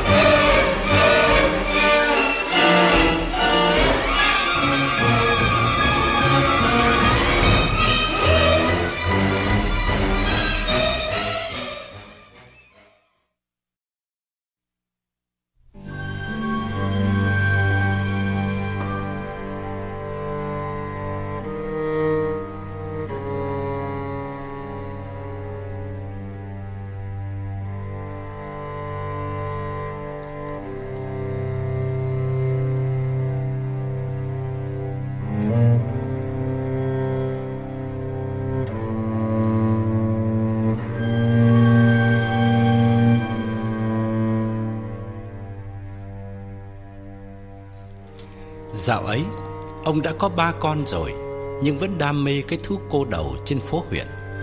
Trò tiêu khiển cuối mùa này lôi cuốn ông không phải vì ông thích văn chương thơ phú hay ghiền tiếng trống trầu nhịp phách, mà chỉ vì nhà hát có những cô đào rượu trẻ trung, lúc nào cũng tựa má kề vai thân thiết với ông. Gọi là đào rượu bởi những thiếu nữ ấy không phải là ca nhi, họ chỉ vì túng thiếu phải bỏ nhà quê lên thành phố tấp vào những nhà hát để làm công việc hầu rượu và quạt mát cho quan viên đến thưởng thức. Ông Phú là một trong những quan viên lắm tiền, thường xuyên ghé chơi vào những ngày rảnh rỗi. Ông có xe kéo riêng, từ làng Vạn Yên lên phố huyện chỉ mất khoảng 3 tiếng đồng hồ. Ông hách dịch lắm, nhưng phóng tay xài rộng nên chủ chứa rất quý trọng và ra sức chiều chuộng. Họ giao ông cho cô Đào Tuyết mới ngoài 20, vào nghề chưa đầy nửa năm Tuyết phục dịch ông chu đáo lắm, từ lời ăn tiếng nói, dáng đi dáng đứng, từ cái quạt nan cầm tay phe phẩy liên tục cho ông tới cốc rượu nồng nâng lên miệng ông, khi ông kê gối ngả đầu trên đùi cô. Sự chung đụng xác thịt dĩ nhiên không thể dừng lại ở đó. Lần nào trước khi giã từ, ông cũng ngủ với cô một đêm rồi mới chia tay, hẹn gặp chuyến tới. Bà Phú cũng biết cái thú của chồng, nhưng chuyện ấy không làm bà bận tâm nhiều lắm, bởi ông làm ra tiền thì đi ngang về tắt để giải sầu một tháng đôi ba ngày cũng không có gì quá đáng đối với đàn ông thời ấy. Bằng đi một thời gian ông Phú không lên phố huyện vì chuẩn bị ra tranh chức ông Nghị, gọi là tranh nhưng có phải tranh với ai đâu, đó là thứ nghị hách, nghị gật, ngồi làm bù nhìn để diễn tuồng dân chủ cho thực dân Pháp mà thôi. Quan tỉnh, quan huyện hỗ trợ sau lưng là tất nhiên ông thắng cử, nghênh ngang vào ngáp trong nghị trường. Có điều ông Phú cũng phải bỏ thì giờ học chữ quốc ngữ và mấy câu tiếng Tây, vì chẳng lẽ vào nghị trường mà không biết đọc biết viết. Ông say mê chức trọng quyền cao, thú cô đầu dường như ông quên hẳn. Cô Đào Tuyết ở phố huyện ngóng cổ chờ ông mãi không thấy tăm hơi. Ông không lên thì cô không có tiền, mà nhà chứa cũng mất nhiều lợi tức. Cô dò hỏi cả tháng trời mới biết ông ở làng Vạn Yên. Đắn đo mãi, cô đánh liều thuê xe kéo về làng tìm ông. Tất nhiên cô không dám đến thẳng nhà, cô dừng chân ở ngoài cánh đồng làng, mướn một đứa bé đang thả diều gần đó, bảo nó vào gặp riêng ông Phú, nhắn ông ra gốc cây đa cho cô gặp. Làng này thì già trẻ lớn bé, ai mà không biết mặt ông Phú. Cô dặn đi dặn lại thằng bé rằng: "Này, mày phải gặp cho bằng được ông Phú, rồi hãng đưa cái mảnh giấy này nhá. Nhớ chưa? Đừng có bà ai cũng đưa, nhất là nếu gặp bà Phú thì phải lảng đi ngay. Phải đưa tận tay cho ông Phú, bảo là bảo là có cô Tuyết đang đợi ở gốc cây đa đầu làng ấy. Thôi đi đi, nhanh chân lên một tí nhá. Đưa giấy rồi ra đây tao cho thêm tiền nhá." Thằng bé nhận tiền và mảnh giấy bỏ luôn cái diều chạy thẳng vào làng Vạn Yên. Nó cũng biết ông Phú, nhưng vì là con nhà cùng đinh nên chưa bao giờ đặt chân vào nhà ông. Nó đến trước cổng nhà ông, dừng lại thở, mồ hôi nhễ nhại khắp mặt và lưng áo. Trong sân nhà ông hôm nay lố nhố cả chục người, rồi lại có cả ô tô trên tỉnh xuống, làm nó càng sợ không dám vào. Khoảng thời gian này ông Phú bận lắm vì đang chạy chức nghị viên Chờ đến hơn một tiếng đồng hồ, thằng bé phân vân không biết làm sao, quay lại gốc đa nói thật với Tuyết thì sợ cô đòi lại tiền, mà xông vào nhà gặp ông Phú thì liều lĩnh quá, nhớ Phật ý ông, ông tát cho thì sưng mặt. Nó cứ đứng sớ dớ mãi ở ngoài cổng, cho đến khi chị Thuần xách giỏ đi mua thêm rượu, thấy cử chỉ lấm lét của nó, cất tiếng hỏi: "Này, mày con nhà ai thế? Làm gì mà cứ thập thò ở đây thế này? Ăn trộm hả?" Xéo ngay không chết bây giờ đấy nhé Thằng bé sợ hãi đáp Cháu hỏi thăm ông Phú ạ Chị Thuần mắng Ơ thằng này láo thật Mày là đứa nào mà mày dám hỏi tới ông Phú Cút đi ốm đòn bây giờ đấy Thằng bé luống cuống đáp dạ, Cháu cần đưa cho ông Phú mảnh giấy này ạ Nó rút trong cặp quần miếng giấy nhỏ đã nhòe nhoẹt vì mồ hôi Trao cho chị Thuần rồi bỏ chạy Chị Thuần không biết chữ Nên đứng nhìn đăm đăm một lúc Rồi quay vào đưa cho anh Long con trai đầu lòng của ông Phú. Mảnh giấy chỉ nguệch ngoạc mấy chữ. Ông ra ngay cho em gặp. Em đang chờ ở gốc cây đa, có việc cần. Tuyết. Long đọc lướt nhanh rồi cất vào túi. Anh không biết Tuyết là ai mà lại đòi gặp bố mình. Anh lưỡng lự một chút rồi vào nhà mời ông Phú ra mãi sau vườn và đưa cho ông mảnh giấy. Ông Phú đang lúc say sưa với công danh sự nghiệp, nghĩ đến tương lai ông Nghị nên lập tức nổi nóng, nghiến răng bảo: cái con đĩ này Ai cho phép nó xuống tận đây tìm tao Láo thật rồi ông vò mảnh giấy quăng mạnh xuống gốc cây. Long ngước lên hỏi bố Cô ấy là ai mà mà tìm bố? Bố có định ra gặp cô ấy không? Ông Phú gắt Gặp làm gì? Nó là cái con đào rượu ở nhà hát cô đầu trên phố huyện. Tao mà gặp thì tao vả ngay cho mấy cái. Dứt lời ông Toan quay vào nhà Vì khách đang chờ ở bàn tiệc. Nhưng Long níu lại và ôn tồn nói Bố ạ, bố không ra gặp cô ấy ngộ ngộ nhỡ cô ấy đến thẳng đây thì làm sao? Bố sắp sang nghị viên. Hôm nay nhà mình đông đủ quan viên chức sắc, chẳng may cô ấy đến làm ầm ĩ lên thì thì còn ra làm sao? Chính ông Phú cũng vừa sực nghĩ ra điều ấy. Đường hoạn lộ của ông đang thênh thang, không thể để một đứa con gái nghèo hèn làm vướng chân ông, nhưng ông vẫn cứng rắn trấn an con trai. Nó chả dám đến đây đâu Có mà uống thuốc liều Long tha thiết nói Bố ạ Cô ấy đã từ huyện xuống làng ta thì sợ gì mà không đến thẳng đây? Chẳng qua vì cô ấy ngại mẹ con thôi. Nhưng nếu bố không ra gặp, Thì thể nào cô ấy cũng đến. Ông Phú đăm chiêu cúi đầu. Long lại đề nghị, Hay hay là bố để con chạy ra xem sao? Con sẽ nói khéo với cô ấy, Bảo cô ấy đừng đừng đến đây. Bảo cô ấy cứ về đi, Rồi nay mai bố sẽ lên huyện gặp. Ông Phú ngượng ngùng nhìn con. Ờ Con tính thế cũng phải. Con đi hộ bố đi. Bảo với nó, dứt khoát từ nay không được lai vãng về đây nữa. Mai kia bố lên huyện, Bố sẽ cho nó một trận. Long gật đầu, cúi lượng mảnh giấy Mà vừa rồi ông Phú đã vứt vào gốc cây. Rồi anh tất tả chạy ra cánh đồng làng. Từ xa anh đã thấy Tuyết đứng dưới gốc cây, Nón cầm tay, Phe phẩy. Anh chạy lao lại, thở hồng hộc Vì quãng đường khá xa Mà anh lại cố đốt thời gian. Tuyết ngừng quạt Chố mắt nhìn Long Nhưng không dám hỏi. Long đứng lại Cố lấy bình tĩnh và lên tiếng. Cô, cô là cô Tuyết phải không ạ? Vâng ạ, tôi đây. Um, Xin lỗi ông, ông là... Tôi, tôi tên là Long. Bố tôi nhận được mảnh giấy của cô nhưng bận lắm Không ra gặp cô được. Dứt lời Long dơ mảnh giấy nhàu nát ra trước mặt Tuyết. Tuyết thất vọng ngồi bệt xuống đất Trên nhánh cây cổ thụ. Cô buồn rầu hỏi Thế ông Phú có nhắn gì tôi nữa không?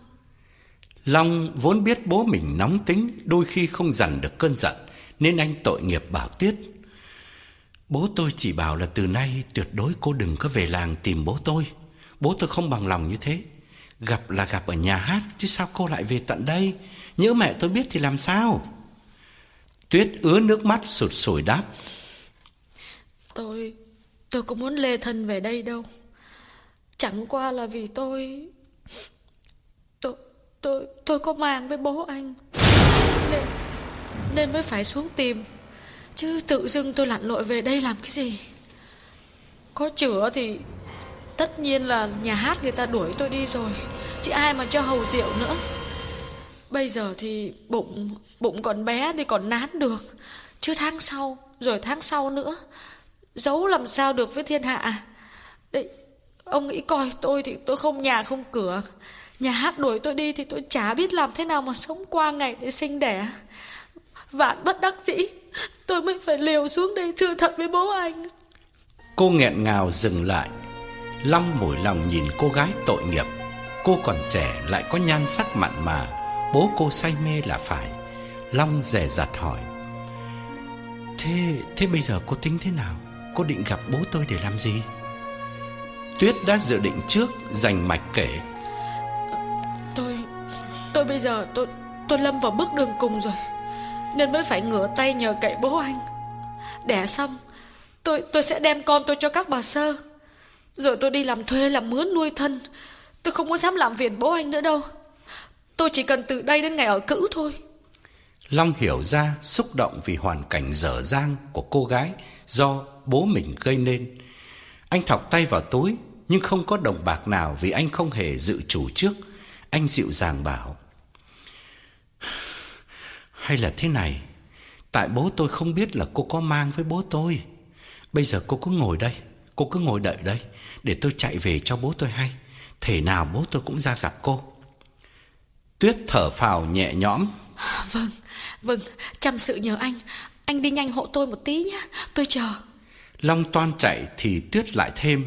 à, ấy ấy nhược bằng như là bố anh bận quá không ra được á để gặp tôi thì thì nhờ anh nói khéo tôi tôi chỉ xin ít tiền thôi để tôi sống qua ngày chờ ngày sinh nở thôi Long gật đầu rồi lập tức chạy lao vào làng. Anh vẫn biết ông Phú ham thú trăng hoa, nhưng anh không ngờ anh sắp có một đứa em cùng cha khác mẹ. Về tới nhà, mồ hôi mồ kê nhễ nhại, anh lại làm hiệu gọi ông Phú ra sau vườn và kể lại đầu đuôi, đồng thời dục bố ra gặp, nhưng ông Phú gạt đi. Quần lao lếu, nó bảo nó có chữa à? Đã chắc gì nó có chữa với tao. Cái thứ mèo mả gà đồng ngủ hết người này đến người khác, thấy tao có tiền dở trò vòi vĩnh, kệ mẹ nó. Rồi ông quay gót vào nhà, Long chạy theo níu kéo. Bố ơi, không phải con của bố thì đời nào cô ấy lại mò về tận đây. Ông Phú phất tay. Mày ngu lắm con ạ. Làm cái nghề đào rượu như nó phải biết mánh khóe chứ.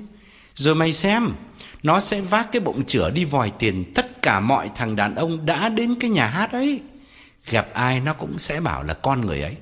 Tao già đầu rồi tao không có dạy. Long đứng thừa người một lúc rồi nói. Nếu thế thì để con chạy ra bảo cho cô ấy biết để cô ấy quay về huyện cả tối. Bắt người ta chờ khổ thân. Và lại cô ấy đã đã có công mò về tận đây thì cũng nên biếu cô ấy một ít tiền chứ bố. Ông Phú gay gắt xua tay. Đã bảo là kệ nó, mày cứ hay mua việc, tao không ra, mày cũng không ra thì nó sẽ phải vây. Chữa biết chừng nó lại đi tìm thằng khác để báo tin là có chữa. Tiền bạc tao không tiếc, nhưng giúp nó một lần, nó sẽ quen mùi thấy mùi ăn mãi, phiền phức lắm. Long còn đang phân vân thì trong nhà có tiếng bà Phú gọi. Anh Long đâu? Mẹ nhờ một tí nào. Ông Phú liền dục vào xem mẹ mày cần cái gì. Long thở dài chạy vào nhà tìm mẹ. Bà Phú gắt nhẹ. Con phải ngồi tiếp khách, hầu rượu các quan chứ. Sao lại cứ thập thò dưới, ở dưới bếp là thế nào? Đi lên nhà trên mau, đừng để người ta chờ. Ông Phú trở lại bàn tiệc, nói cười oang oang bên cốc rượu nồng, không mảy may bận tâm đến Tuyết đang sốt ruột chờ ông ngoài gốc cây đa. Riêng Long thì rất áy náy, nhưng không thể rời bàn tiệc. Ngoài cánh đồng, Tuyết hết đứng lại ngồi, nỗi oán hận cả bố lẫn con, mỗi lúc một dâng cao, cho đến khi mặt trời lặn vẫn không thấy ông Phú hoặc Long ra gặp. Cô đành tuyệt vọng, thất thểu tìm đường trở về phố huyện. Thời gian cứ thế mà trôi, suốt cả nửa năm ông Phú tiếu tít tiếp khách, lại biết mình sắp làm lớn nên không lên phố huyện hát cô đầu nữa. Nhưng người tính không bằng trời tính, phút chót tình thế biến chuyển dồn dập. Cái chức nghị viên bị bãi bỏ sau khi ông tốn khá nhiều tiền lót đường từ làng lên tỉnh. Ông buồn đứt ruột vì công danh chắc trở và vì tiếc tiền vung tay quá hào phóng. Có lẽ mà nhà ông không phát về đường quan lộc nữa. Ngồi buồn, vài tháng sau ông lại mò lên phố huyện, ghé nhà hát cũ. Chị chủ nhà ra đón ngậm ngùi bảo ông: Gớm, lâu quá mới lại thấy quan bác quá bộ lên thăm chúng em đấy. Chúng em cứ nhắc quan bác mãi. Ông Phú nghênh ngang bước vào và khinh bạc hỏi: "Cô Tuyết của tôi bây giờ ra làm sao? Chả biết có còn nhớ tôi hay quên bén mất rồi." Chủ nhà chố mắt nhìn ông vì tưởng ông nói đùa. Giây lâu chị mới kể. Ủa, chả nhẽ quan bác chưa biết hay là sao? Cô ấy nghỉ việc từ khi mà có có mang tháng thứ ba rồi. Em thì cũng chả biết cô phiêu giạt về đâu. Mãi sau này mới nghe cô ấy nói là nghe người ta nói là là cô đẻ thiếu tháng ở nhà thương thí. Rồi rồi, cả hai mẹ con chết sạch rồi. Ông Phú nghe qua chẳng có phản ứng gì.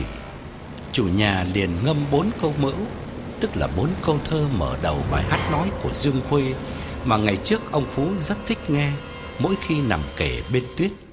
Lấy ai là kẻ đồng tâm, lấy ai là kẻ tri âm với nàng. Đêm khuya luống những bàng hoàng, người đi đâu vắng mà đàn còn đây. Ông Phú nghe xong vẫn không tỏ một lời tiếc thương kẻ bạc mệnh. Chủ nhà biết ý nên cũng không nhắc thêm chuyện ấy nữa. Mãi đến khi tiễn chân ông ra về, chủ nhà mới kể thêm. Cái dạo mà cái tuyết nó mới có mang ấy, nó có xuống tận làng, làng Vạn Yên để tìm quan bác đấy, để báo cho con bác biết. Nhưng mà nó chờ mãi mà quan bác cứ lờ đi. Nó về đây khóc cả tuần lễ, rồi khăn gói ra đi. Từ đấy em cũng chả gặp nó bao giờ, cho đến khi em uh, nghe tin nó chết đấy. Ông Phú khẽ nhíu mày nhưng không nói gì. Chỉ biết sau lần ấy, ông không lên phố huyện nữa. Cũng ít khi nào ông nghĩ đến người con gái vắn số đã từng kể cận nhiều đêm bên ông và kêu mang đứa con bất hạnh của ông. Mãi đến hôm nay hai cái bóng trắng hiện ra ngoài sân trong đêm, hai mẹ con dắt tay nhau trong sương mù, thất thểu đi ra ngoài cổng nhà ông. Mới làm ông giật mình liên tưởng đến chuyện cũ. Ông buột miệng thảng thốt kêu lên nho nhỏ. Hay là hai mẹ con nó hiện về báo oán? Bà Phú đang nằm thiêu thiêu, ngơ ngác quay lại hỏi. Hai mẹ con nào?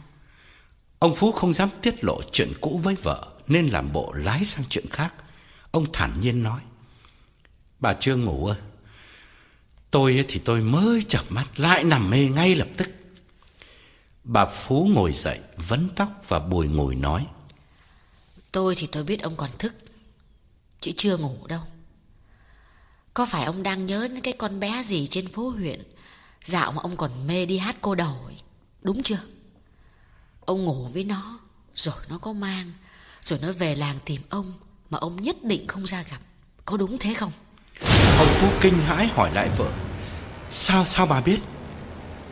Bà Phú ngậm ngùi thở dài trách Bằng giọng có pha nước mắt. Tôi thì tôi biết từ dạo ấy cơ. Thằng Long nó kể cho tôi nghe hết. Ông ác lắm. Con ông mà ông còn bỏ. Con bé thì bụng mang dạ chữa. Lang thang đầu được, xó chợ, Không cơm ăn, không áo mặc. Tất nhiên là nó phải đẻ non Rồi hai mẹ con nó cùng chết đói. Ông à Đàn ông năm thê bảy thiếp là chuyện thường. Sao không, ông không bảo với tôi một tiếng Để tôi giúp nó? Tôi, tôi, tôi không có muốn ông thất đức. Con gái tôi nó phải gánh chịu. Ngừng một chút cốt ý để chồng suy ngẫm. Bà Phú lại tiếp Đấy Thằng Long nó cũng trách ông đấy. Cho nên hôm Nó có việc nó lên phố huyện. Tôi bảo là nó cứ tìm cái con bé ấy Định rúi cho nó ít tiền. Nhưng mà nhà chủ đuổi đi lâu lắm rồi Chả biết đi đâu. Ông Phú nằm yên không biết nói sao. Giờ này ông vẫn không hối hận vì đã xử bạc với Tuyết Ông chỉ sợ hồn ma hai mẹ con hiện về báo oán nên ông tự bảo chữa. Bà bảo tôi ác là oan cho tôi. Cái hôm nó về chờ tôi ở gốc cây đa ngoài cánh đồng, tôi không ra là vì đã chắc gì cái thai trong bụng nó là con tôi. Đào rượu ở nhà cô đầu thì nay tiếp người này mai tiếp người khác, biết nó có mang với ai. Bà Phú không nói gì nữa.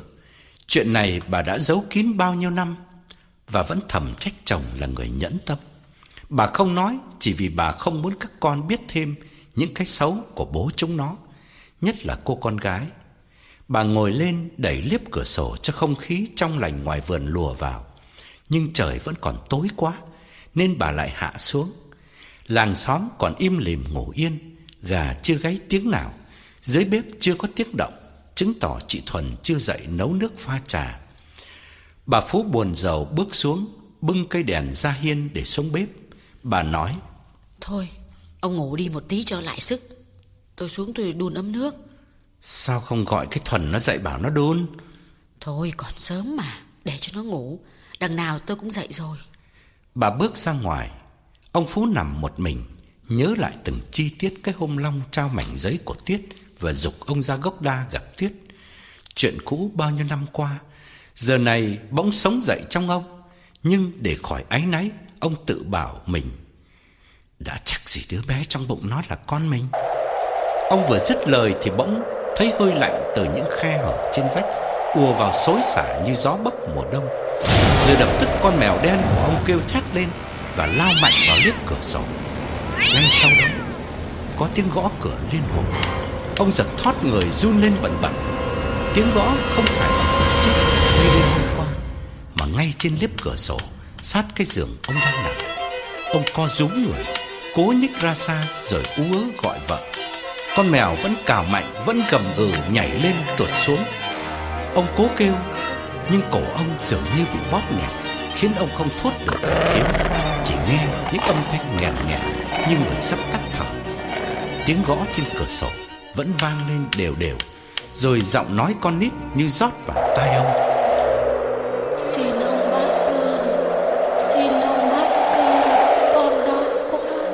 Ông Phú lết mãi mới ra được mép giường Rồi ngã lăn xuống đất. Ông lồm cồm bò dậy Thì bên ngoài cửa sổ có tiếng nói của người đàn bà Ông đã nghe đêm qua. Về con ơi Về với mẹ Về con ơi. Mấy tiếng ấy cứ lặp đi lặp lại Và xa dần, nhỏ dần Cho đến khi ông không còn nghe thấy nữa. Ông há hốc mồm Hai tay ôm cái gối Từ từ đứng dậy. Vừa lúc ấy cánh cửa trước mở tung Ông hét lên kinh hãi. Bà vợ vừa từ dưới bếp đi lên Bà bực bội cằn nhằn. Ông làm cái gì mà tôi giật mình? Đêm hôm mà cứ hát âm lên như thế nào? Thấy ông ngơ ngác đứng giữa nhà Bà nói tiếp Sao mà tôi đi có một tí mà ông không dám nằm một mình là sao? Ông Phú hồn hển đáp. Mẹ con nó lại vừa mới hiện về bà ơi. Hiện về đâu? Bình tĩnh đi đã nào. Nó đứng ngay sau cửa sổ. Nó đứng ngay sau cửa sổ. Tôi hãi quá mới phải vùng dậy. Toàn xuống bếp tìm bà. Bà cho tôi cốc nước. Bà Phú dịu giọng tội nghiệp. Tôi đang đun. Nước trong ấm ủ thì hết sạch rồi. Thôi xuống bếp uống tạm tí nước mưa đi vậy Vừa nói, Bà vừa bước ra ngoài. Ông Phú léo đéo theo sau, Nhưng vừa đặt chân ra thềm nhà, Ông đứng khựng lại ngay. Là vì dưới ánh trăng mở Ông vừa nhìn thấy hai cái bóng trắng. Hai mẹ con dắt nhau ở cuối sân, Lầm lỗi đi ra cổng. Ông giật tay bà Phú chỉ ra cổng Và hoảng hốt kêu lên. Chúng nó kìa kìa, Thấy không? Bà bà có thấy hai mẹ con nó không? Bà Phú lắc đầu. Giờ này bà cũng mơ hồ Đoán rằng hồn ma hai mẹ con về chọc ghẹo chồng bà. Nhưng đồng thời bà cũng tin rằng Có thể tâm trí chồng bà đang bị khủng hoảng trầm trọng Cho nên có ít suýt ra nhiều. Người hoảng loạn thì rất dễ thấy ma Bởi nhìn cái gì cũng tưởng là ma. Bà chán nản nói Tôi có thấy cái gì đâu. Bà vừa dứt lời thì ngoài cổng Có tiếng chó chu lên thảm thiết Rồi gầm gừ sủa vang Và cứ thế xa dần Nhỏ dần cho đến khi im hẳn, Trả lại sự yên lặng cho màn đêm. Ông Phú run run nói, Chúng nó đây, Mẹ con nó đây. Vào bếp, Ông Phú bưng cái gáo đựng nước mưa tu ở ngực, Rồi ông lắc đầu mệt mỏi bảo vợ, Bà ơi, Chắc phải bán bỏ căn nhà này, Đi chỗ khác bà ơi. Bà Phú gạt phát đi, Cái gì? Mồ mả tổ tiên của ông bà cả đây mà, Bán để làm sao được? Với lại nếu quả thật ông thấy ma, Thì ma đi theo người. Ông đi đâu cho nó thoát? Đối với ông Phú lúc này Thì mồ mả tổ tiên cũng không còn quan trọng nữa. Mà ngay cả căn nhà đồ sộ này, Ông cũng chẳng thấy tiếc chút nào, Vì ông sợ quá mất rồi. Đi đâu cũng được, Miễn là hai cái bóng trắng kia Đừng rượt theo quấy phá ông. Ông lắc đầu bảo vợ, Tôi không ở đây được nữa. Nhà này bây giờ là nhà ma, Ở với ma làm sao được? Bà Phú tội nghiệp bảo chồng Thôi hay là như vậy đi. Ông sang ở tạm bên thằng Long vài hôm xem sao. Bà đưa đề nghị này là một điều bất đắc dĩ Vì sợ chồng khủng hoảng quá mà kiệt sức. Chứ trong thâm sâu bà không muốn Mang phiền toái sang nhà con trai. Vợ chồng nó bận buôn bán Lại vướng hai đứa con còn nhỏ. Chồng bà qua đó rồi cả đêm cứ kêu thét lên như thế này Thì chỉ làm khổ con trai Và hai đứa cháu nội mà thôi Riêng ông Phú thì gật đầu đồng ý ngay. Ừ Để tôi sang ở bên thằng Long, Chứ ở lại đây thì tôi chết mất.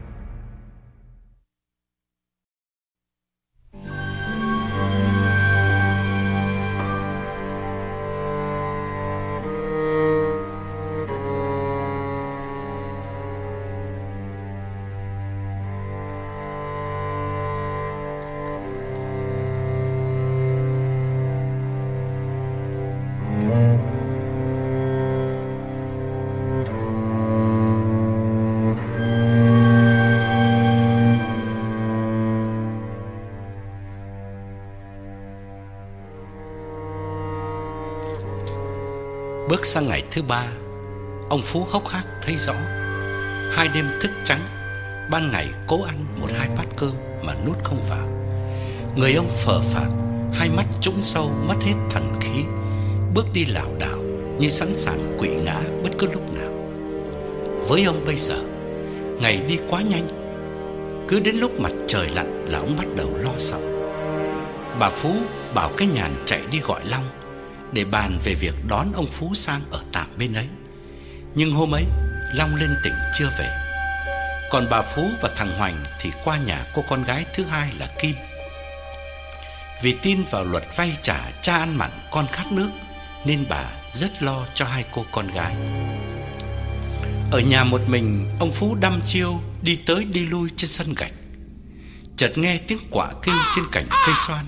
Ông giật mình ngẩng lên. Vẫn con quả đen đậu chỗ cũ Nhìn ông như thách thức. Ông lượm cục đất ném lên. Nó kêu mấy tiếng ai oán Và bay vụt đi.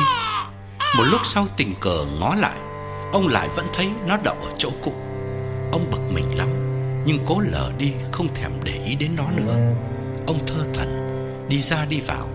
Cả ngày chỉ uống trà và hút thuốc lào, Cơm canh nuốt không vô. Bên ông chỉ có mỗi con mèo đen làm bạn đồng hành, Không rời ông một bước. Buổi trưa, ông Phú ra nằm trên cái võng căng ở đầu nhà. Con mèo cũng nhảy lên nằm gọn trên lòng ông. Cách đầu nhà khoảng 20 thước, Có cái ao nhỏ diện tích chỉ bằng hai chiếc chiếu. Ông Đào đã cả chục năm để thả cá giống. Con mèo đang nằm trên bụng ông Bỗng nhe răng gầm gừ, Rồi thét lên Và phóng vọt lại phía cái ao. Ông Phú giật mình xoay người, Té bịch xuống đất. Ông run rẩy nằm yên, Nhìn con mèo đen đang vùng vẫy, Gầm thét, Dù chẳng thấy ai bên cạnh nó. Ông biết hồn ma hai mẹ con Đang ở đâu. Chỉ cách ông 20 bước, Và con mèo trung thành của ông Đang giáng sức ngăn cản hai bóng ma Không cho tiến lại phía ông. Ông toát mồ hôi, Muốn vùng dậy chạy vào nhà, Nhưng không chạy nổi. Bỗng con mèo rớt xuống ao nó cố gắng vùng vẫy ngoi lên, Nhưng rõ ràng có những bàn tay vô hình dìm nó xuống, Khiến nó cứ ngoi lên, Lại chìm xuống, Rồi chỉ trong khoảnh khắc, Con mèo bị ngộp nước, Không cử động gì nữa. Ông Phú nằm yên khá lâu, Sợ hãi quá không đứng dậy nổi. Con mèo của ông đã chết đuối dưới ao. Tim ông thắt lại, Mồ hôi vã ra đầy người. Ông vừa tiếc con mèo, Vừa sợ cho chính mình. Mấy phút sau, Ông mới viện tay vào cột nhà đứng dậy. Ông mở to mắt, Từ từ tiến lại bờ ao, Khom người, vớt xác con mèo lên, Rồi thơ thẩn bước những bước không hồi vào, Ngồi trên bậc thềm. Ông mệt mỏi, cất tiếng gọi. Thuần ơi! Thuần ơi, Thuần! Ông gọi hai ba tiếng, Chị người làm mới nghe thấy Và từ dưới bếp chạy lên. Chị hốt hoảng nhìn con mèo ướt đẫm nằm chết bên cạnh ông. Mèo có sức khỏe dai dẳng. Ở nhà quê, muốn giết mèo thì chỉ có cách chấn nước.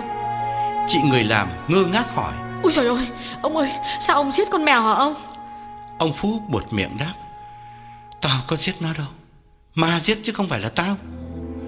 Chị người làm trố mắt nhìn ông vì chẳng hiểu ông nói gì. Chị đứng tần ngần một chút rồi nói. Trời ơi, không có con mèo này thì chuột nó tha hồ mà lộng hành. Ông ơi, con con đem con chôn con mèo ông nhé. Ông Phú lơ đãng. Ừ, đem chôn đi. Từ đó cả ngày ông thơ thẩn như kẻ mất trí, đi tới đi lui trên hè, nói làm nhảm những câu vô nghĩa. Mất con mèo, ông cảm thấy như mất một người bảo vệ an toàn. Hồn ma giết được con mèo thì cũng có thể giết được ông. Nhớ lời vợ dặn, xế chiều ông lại ra nghĩa trang sau nhà thắp nhang khấn vái và chuẩn bị đi ngủ sớm để lấy sức. Người cứng đầu đến đâu mà gặp lúc nguy khốn cũng phải bám víu vào lời cầu nguyện. Bà Phú trước khi sang nhà con gái đã dặn ông: "Ở nhà ông cứ đi ngủ sớm đi nhé. Tôi sang cái kim một lát rồi tôi về ngay." Ông Phú cũng có ý định đi ngủ sớm vì ông nghiệm ra rằng hai đêm liền hồn ma chỉ hiện về quấy phá ông vào lúc gần sáng. Trưa nay, cụ lang triểu đã đến bắt mạch, cắt cho ông bảy thang thuốc bổ và dặn ông nên ngủ sớm để lấy sức. Vì khi thiếu ngủ, Người ta dễ sinh ra hoảng hốt Ông Phú nói gì thì nói Cụ Lang Triểu vẫn dứt khoát không tin là có ma Mà chỉ quả quyết là thân thể ông suy nhược quá Nên bị những cơn ác mộng làm khổ trong giấc ngủ Cụ bảo Ma với quỷ Toàn là chuyện hoang đường Tôi năm nay đã ngoài 70 Chưa biết mặt ngang mũi dọc con ma nó ra làm sao. Ông cứ ăn ngủ điều độ cho lại sức Ma nó thấy ông nó cũng phải bỏ chạy. Ông Phú bực lắm, Nhưng đành chịu Vì không làm sao chứng minh được. Ông cũng mong cụ lang nói đúng, Chứ nếu tình trạng này kéo dài, Thì sớm muộn gì Ông cũng sẽ chết cục vì kinh sợ Hoặc kiệt sức. Từ trong nhà cầm bó nhang ra vườn sau Ông Phú bỗng nghe con quạ đen trên cây xoan kêu lên mấy tiếng rồi bay theo ông, đậu trên cành bưởi ngay trên đầu ông. Ông nhìn lên, vừa bực bội vừa hoang mang, miệng cào nhào xua tay đuổi, nhưng con quạ gan lì đứng yên nhìn ông. Ông thở dài cúi xuống, cố gắng lờ đi và tiếp tục bước xuống con dốc dẫn ra nghĩa địa. Ông cần cầu xin tổ tiên phù hộ để ông và con cháu có thể ở lại căn nhà hương hỏa này nối tiếp nhau nhang khói phụng thờ tổ tiên. Con quạ trên cành bưởi lại kêu một hồi dài rất ai oán rồi bay vụt đi mất. Ông ngơ ngác nhìn theo và từ đó nó không trở lại nữa. Nhưng ông bỗng giật mình kinh hãi vì khi còn cách nghĩa trang mấy chục thước, ông thấy hai cái bóng trắng của hai mẹ con đang ngồi trên một ngôi mộ trong làn khói xanh bao phủ dày đặc. Lạ nhất là bao nhiêu cây nhang dù không ai thắp mà đều bốc khói mờ mịt, khiến hai bóng người áo trắng ấy lúc ẩn lúc hiện, khi còn khi mất. Ông run rẩy bước lùi lại, lưng đập mạnh vào gốc cây, bó nhang rớt xuống đất lúc nào không hay. Ông đưa tay dụi mắt và nhìn lại thì không thấy hai cái bóng trắng đâu nữa. Làn khói dày đặc mới lúc nãy bốc lên cao trên ngôi mộ giờ cũng tan biến hẳn dấu vết gì để lại. Ông đứng ngơ ngác rồi thở phào mừng rỡ, vì đoán đó chỉ là ảo giác do nỗi sợ trong lòng tạo nên. Ông cúi xuống, nhặt từng cây nhang lên, lưỡng lự mấy giây rồi quay vào nhà, không dám ra nghĩa trang nữa. Để thử lại cho chắc ăn, ông xuống bếp đưa bó nhang cho chị Thuần và bảo: "Mày ra cắm mỗi ngôi mà ba que hương rồi thắp lên cho tao." Chị Thuần ngạc nhiên hỏi. Um, Hôm nay là ngày gì mà thắp hương hả ông? Ông Phú ậm ừ đáp. Thì nhớ đến ông bà cha mẹ thì thắp Chứ có là ngày gì đâu. Mày thì cứ hay có cái tật hỏi lôi thôi. Đi đi. Chị Thuần là người thích nói chuyện Nhưng biết tính ông Phú nóng này Nên không dám nói gì. Mặc dầu chị thấy ông rất vô lý. Những người nằm trong nghĩa trang kia là dòng họ của ông Chứ có liên quan gì đến chị. Ông nhớ đến tổ tiên Sao ông không tự ra thắp nhang mà lại sai chị? Có điều hai hôm nay chị thấy ông lẩn thẩn như người mất hồn, mặt mũi hốc hác tiêu điều, nên chị cũng thông cảm vì đoán là ông đang đau nặng, thậm chí phải đón thầy thuốc bắc đến tận nhà bắt mạch và hút thuốc cho ông. Sáng nay, chị đã hỏi bà Phú. Ờ, ông ốm hả bà? Bệnh gì mà bà có biết không bà? Bà Phú phân vân chưa biết trả lời ra sao thì chị người làm nói luôn. Hay là ông bị ma đẻ đấy bà Bà Phú sợ tiếng đồn sẽ lan ra ngoài, cho nên bà vội gạt đi. Ma với quỷ cái gì? Trái gió trở trời thì ốm đau là chuyện thường. Dứt lời, bà bỏ vào buồng hỏi ông Phú. Hai mẹ con nó chôn ở đâu? Ông có biết hay không? Hay là ông chịu khó lên phố huyện hỏi thăm, rồi làm lễ phát tang cầu siêu cho mẹ con nó? Ông Phú bướng bỉnh đáp. Cầu với Đào cái gì? Tôi đã bảo là đã chắc chỉ là con tôi mà mà cứ cứ phải bận tâm. Bà Phú chán nản bước ra, dục nhàn và thằng Hoành lên đường, đồng thời dặn chị Thuần ở nhà thường xuyên để ý xem chồng bà có cần gì hay không. Chị Thuần cầm bó nhang đi ra, ông Phú lấm lét theo sau, nhưng núp ở gốc cây xa xa theo dõi. Tuyệt nhiên chẳng có chuyện gì hai bóng ma áo trắng không hề xuất hiện. Như vậy, rõ ràng là lúc nãy ông hoảng quá rồi đâm ra quáng gà, chứ hồn ma nào hiện giữa ban ngày.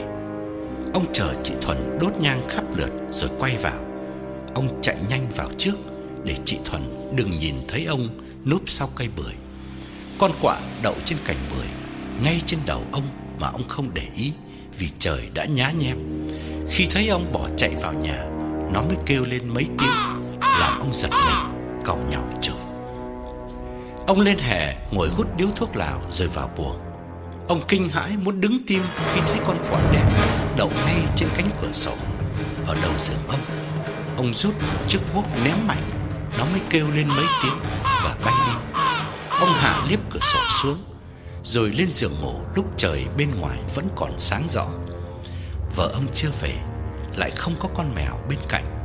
Ông thấy căn buồng ấm u, bao trùm một nỗi sợ hãi đến rợn người, mặc dầu trời chưa tối hẳn.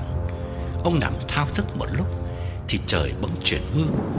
Bên ngoài không gian tối sầm lại và gió nổi lên vù vù, rì rào trong các khóm lá. Lẫn trong tiếng gió rít, ông bỗng nghe vang vẳng có tiếng nói âm vang của hai mẹ con bên ngoài cửa sổ, lúc được lúc mất.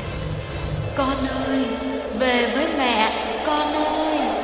Bàn tay run lẩy bẩy, ông kéo tấm chăn phủ kín lên mặt và nín thở chờ đợi những phút kinh hoàng sẽ lại tái diễn như hai đêm vừa qua. Trong khoảnh khắc, mưa chút nước xối xả và từng tia chớp chói lòa như giận dữ sau cả một tuần nắng gắt. Nước đập ào ào trên mái ngói, gió thổi hắt nước từng đợt ầm ầm vào bếp cửa. Ông Phú nghĩ đến vợ ông lang bên nhà con gái, chẳng biết bao giờ mưa dứt để về với ông. Nằm một lúc không nghe tiếng hồn ma nữa, ông lấy hết can đảm bước xuống thắp đèn, vặn thật to để trên cái bàn cạnh đầu giường, nơi con mèo thường nằm ngủ. Nhưng gió lùa qua kẽ vách liên hồi, làm ngọn đèn cứ chập chờn như sắp tắt. Ông lại bưng cây đèn lên, nhìn quanh tìm một chỗ khuất gió. Đang loay hoay giữa nhà thì chợt có tiếng gõ cửa thình lình. Ông hốt hoảng hét lên, đánh rơi cây đèn xuống đất và mò mẫm bước lùi lại giường, ngồi phịch xuống. Mới khoảng 7 giờ tối, gà chưa lên chuồng mà sao đêm nay hồn ma đã hiện về gõ cửa. Tiếng đập cửa càng mạnh hơn, rồi tiếp theo là giọng chị người làm lẫn trong tiếng gió. Ông ơi, con đây ông ơi, Thuần đây, mở cửa cho con với. Ông Phú hoàn hồn đặt bàn tay lên ngực và thở phào đứng dậy. Ông tiến ra tháo then cửa. Một luồng gió cực mạnh đẩy tung cánh, hắt nước đầm đìa vào mặt ông. Chị người làm chạy tuột vào rồi khép cửa lại. Nước mưa ướt đầm đìa trên mái tóc, trên mặt và lan xuống áo chị. Chị hồn hển nói: Trời, sao ông không thắp đèn lên để tối thế này? À, con lên con hỏi ông là con có cần sang nhà cô Kim đón bà về hay không? Hay là để bà ngủ bên ấy ạ? À? Ông Phú vẫn muốn giấu chuyện hồn ma, lại càng không muốn người làm và các con biết mình đang sợ hãi bóng đêm, cho nên ú đáp: ch ch "Chả biết bà mày muốn về hay ngủ lại?" Bà con thì chắc muốn về đấy, nhưng mà mưa gió thế này thì chắc bà chả dám về một mình đâu. Con không đón thì chắc bà ngủ bên đấy luôn đấy. Ông Phú ngượng ngùng nói: "Thôi thế thì mày mày chịu khó sang đưa bà mày về vậy. Tao có chuyện cần phải bàn với bà mày." Chị Thuần quay ra cửa nhìn trời ái ngại, nhưng đành xuống nhà lấy áo tơi, đội mưa ra đi. Ông Phú trở lại giường. Bên ngoài từng tia chớp vẫn lóe lên, soi rõ căn buồng âm u của ông. Ông vừa kéo tấm chăn đắp lên ngực thì lại có tiếng đập cửa thình thình, mà mỗi lần nghe tiếng đập cửa là mỗi lần ông hốt hoảng muốn đứng tim. Ông ngóc đầu lên và hoàn hồn vì nghe giọng nói của chị Thuần vọng vào. Ông ơi, ông đừng có ngủ vội ông nhá. Bà dặn là ông phải uống thuốc đã. Thuốc con đang sắc ở trên dưới bếp ấy. Độ nửa giờ nữa là ông rót ra uống là vừa ông nhá. Nửa giờ thôi ông ạ. À. Để lâu nó cạn hết đấy. Bà lại mắng con ấy.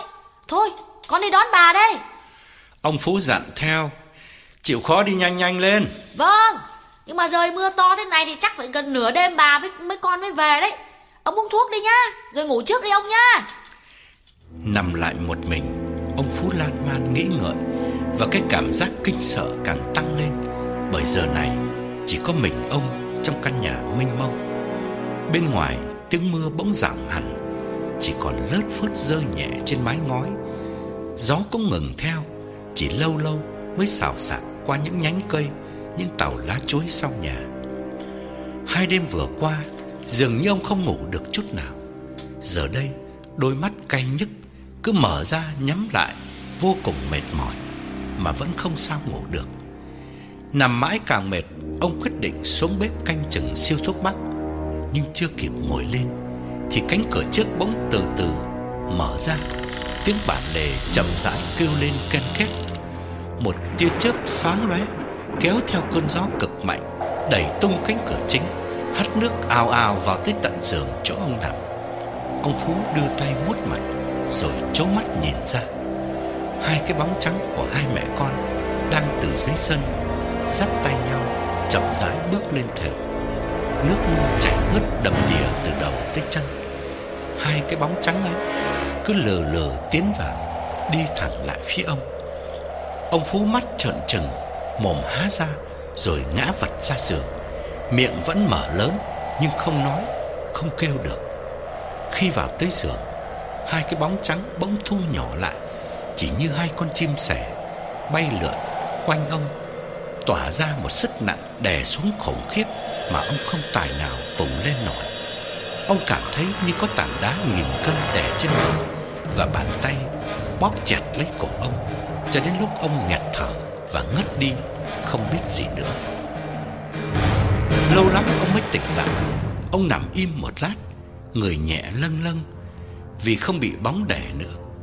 Bên ngoài, trời vẫn còn mưa lâm dâm. Ông thẫn thờ bước xuống giường, lảo đảo đi ra phía đầu nhà. Chị Thuần đội mưa đi đón bà Phú, Đúng như lời chị dặn trước, Gần nửa đêm mới cùng bà Phú và thằng Hoành trở về.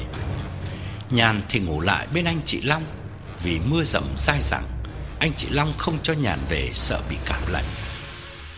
Đến nhà. Bà Phú không kịp thay quần áo ướt. Vào thẳng buồng xem ông Phú đã ngủ chưa. Bà ngạc nhiên không thấy chồng đâu. Bà đánh diêm châm đèn Nhưng cái đèn ở vị trí thường lệ cũng không thấy. Bà lo lắng nhìn quanh Rồi cất tiếng gọi lớn. Ông ơi Ông đâu rồi? Không có tiếng trả lời. Chị Thuần từ dưới bếp chạy lao lên Và lo âu nói từ ngoài cửa Cốt để bà Phú đừng mắng chị. Bà ơi Bà Bà ơi Lúc con đi á Con đang sắc thuốc. Con dặn ông là độ nửa giờ ông xuống bếp rót ra rồi uống. Nhưng mà chắc ông ngủ quên Ông để siêu thuốc cháy hết rồi bà Bà Phú đáp. Nhưng mà Ông mày có trong nhà đâu? Mày mày mày mày sang buồng buồng cái nhà xem sao? Xem ông mày có bên đấy không? Hay là hay là chạy ra ra ngoài nhà cầu xem? Rồi bà gọi Hoành Cả ba cùng sục sạo Mọi ngóc ngách trong nhà Xem ông Phú ngủ ở đâu. Tìm mãi Gọi mãi không thấy tiếng trả lời. Bà Phú bắt đầu lo sợ. Trời mưa gió thế này Thì chắc ông không ra khỏi nhà. Huống chi, Mấy hôm nay, Ông đang bị khủng hoảng tinh thần. Đời nào ông dám đi đâu một mình giữa đêm khuya? Chị Thuần bưng đèn dầu lên buồng ông bà Phú. Vô tình đạp phải mảnh thủy tinh của cái chụp đèn lúc nãy rớt xuống, Vỡ tung trên nền gạch. Chị hớt hải chạy ra hè, Lớn tiếng gọi.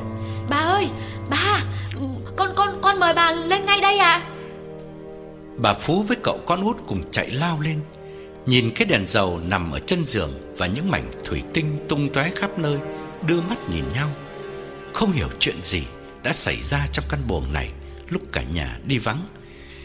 Chị Thuần sực nhớ ra bảo bà Bà ơi Con con quên nói với bà Là hồi chiều ở nhà Ông ông chấn nước chết con mèo rồi.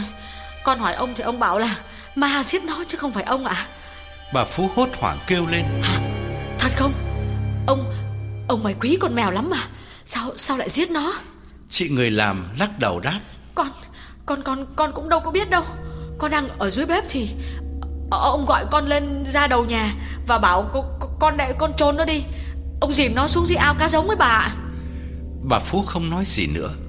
Nếu quả thực như thế Thì có lẽ chồng bà bị ma nhập thật rồi bởi không đời nào ông lại giết mất con mèo Mà ông gắn bó bao nhiêu năm nay. Nghe chị Thuần nhắc đến cái ao cá giống, Bà thẳng thốt bưng đèn chạy vội ra đầu nhà Xem ông có bị rớt xuống ao không. Chị Thuần và thằng Hoành cũng vội vã chạy theo, Rồi cả ba cùng thở phào nhẹ nhõm Vì không có gì. Chị Thuần bảo, Ao ao nông lắm ạ. Ông có ngã, Chắc cũng không sao đâu bà Bà Phú thở dài trở lại đứng trên thềm nhà và gọi lớn. Ông ơi! Ông ơi! Bà sực nhớ đến những câu chuyện kinh dị Bà nghe hồi còn nhỏ. Là ma hay giấu người trong bụi rậm Hay dưới bờ ao. Ngày xưa bà không tin những chuyện hoang đường đó. Bây giờ bà tự hỏi Biết đâu đó là những chuyện thật. Cả ba cái miệng cùng cất tiếng gọi Nhưng tiếng kêu của họ chỉ tan biến trong màn đêm âm u mà thôi. Thật ra thì ông Phú không đi đâu cả. Trong lúc cả nhà nhốn nháo tìm ông, Thì ông đang ở ngoài nghĩa địa vườn sau. Tối nay, Sau khi bị hai cái bóng trắng xuất hiện và đè lên người ông trên giường, Ông ngất đi một lúc rồi tỉnh dậy. Ông thơ thẩn ra đầu nhà, Lấy cái xẻng Rồi lầm lỗi tiến ra nghĩa địa.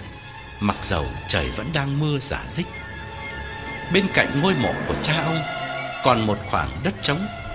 Ông sắn nhát sẻng đầu tiên xuống đất, Rồi cứ thế Hì hục đào Dưới trời mưa phùn Và gió bốc thổi từng cơn buốt giá Tuổi tuy đã cao, Đất lại nặng vì đã biến thành bùn dích chặt vào lưỡi xẻng.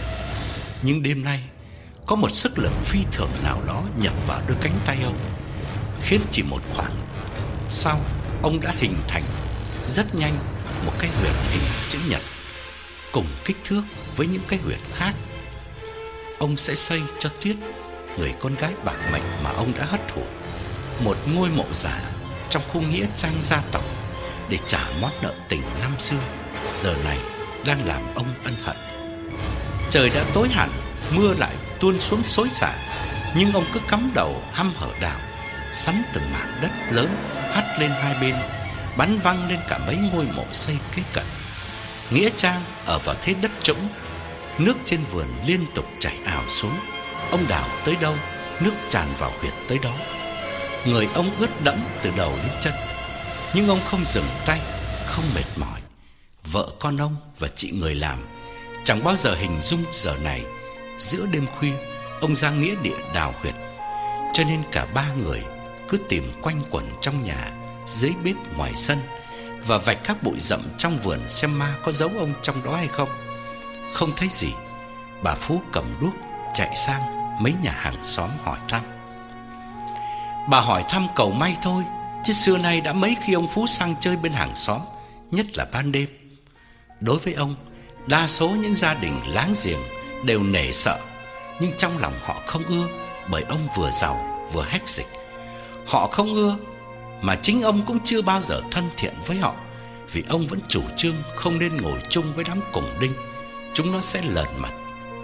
Bà Phú vào gõ cửa mấy căn nhà lân cận. Ai cũng ngạc nhiên, lắc đầu. Bà diêm diếm nước mắt cảm ơn hàng xóm, Rồi quay về. Cơn mưa vừa ngớt được một lúc, Bây giờ lại trở nên nặng hạt. Hắt nước từng đợt vào mặt bà. Bà hắt hơi mấy cái liền Rồi bảo chị người làm Thôi Ngủ lên một giấc đi Thuần ạ. Gần sáng đến nơi rồi Ngủ đi rồi mai đi Rồi mai mình tính. Dứt khoát sáng mai thì chắc ông mày sẽ phải sang ở tạm bên nhà thằng Long rồi. Chị người làm Vừa ngáp vừa nói. Vâng Con mệt quá rồi ạ. Về mau đi bà. Con đốt sưởi con, con, con đốt lửa con sưởi cho bà. Không khéo cả mất bà. Tại bà với con dầm mưa cả ngày rồi. Ông đi đâu rồi chắc sáng mai cũng phải về thôi Bà Phú không nói gì nữa. Xưa kia chồng bà thường vắng nhà cả mấy ngày liền. Bà có bận tâm bao giờ? Bởi biết ông lên phố huyện vui thú cô độc. Đêm nay, bà lo lắng chỉ vì mơ hồ, Cảm thấy có chuyện bất thường đang xảy đến với ông. Về đến nhà, bà thay vội bộ quần áo rồi vào buồng lên giường nằm Và cứ nung nấu mãi một câu hỏi trong đầu Là chồng bà đi đâu giữa nửa đêm về sáng thế này.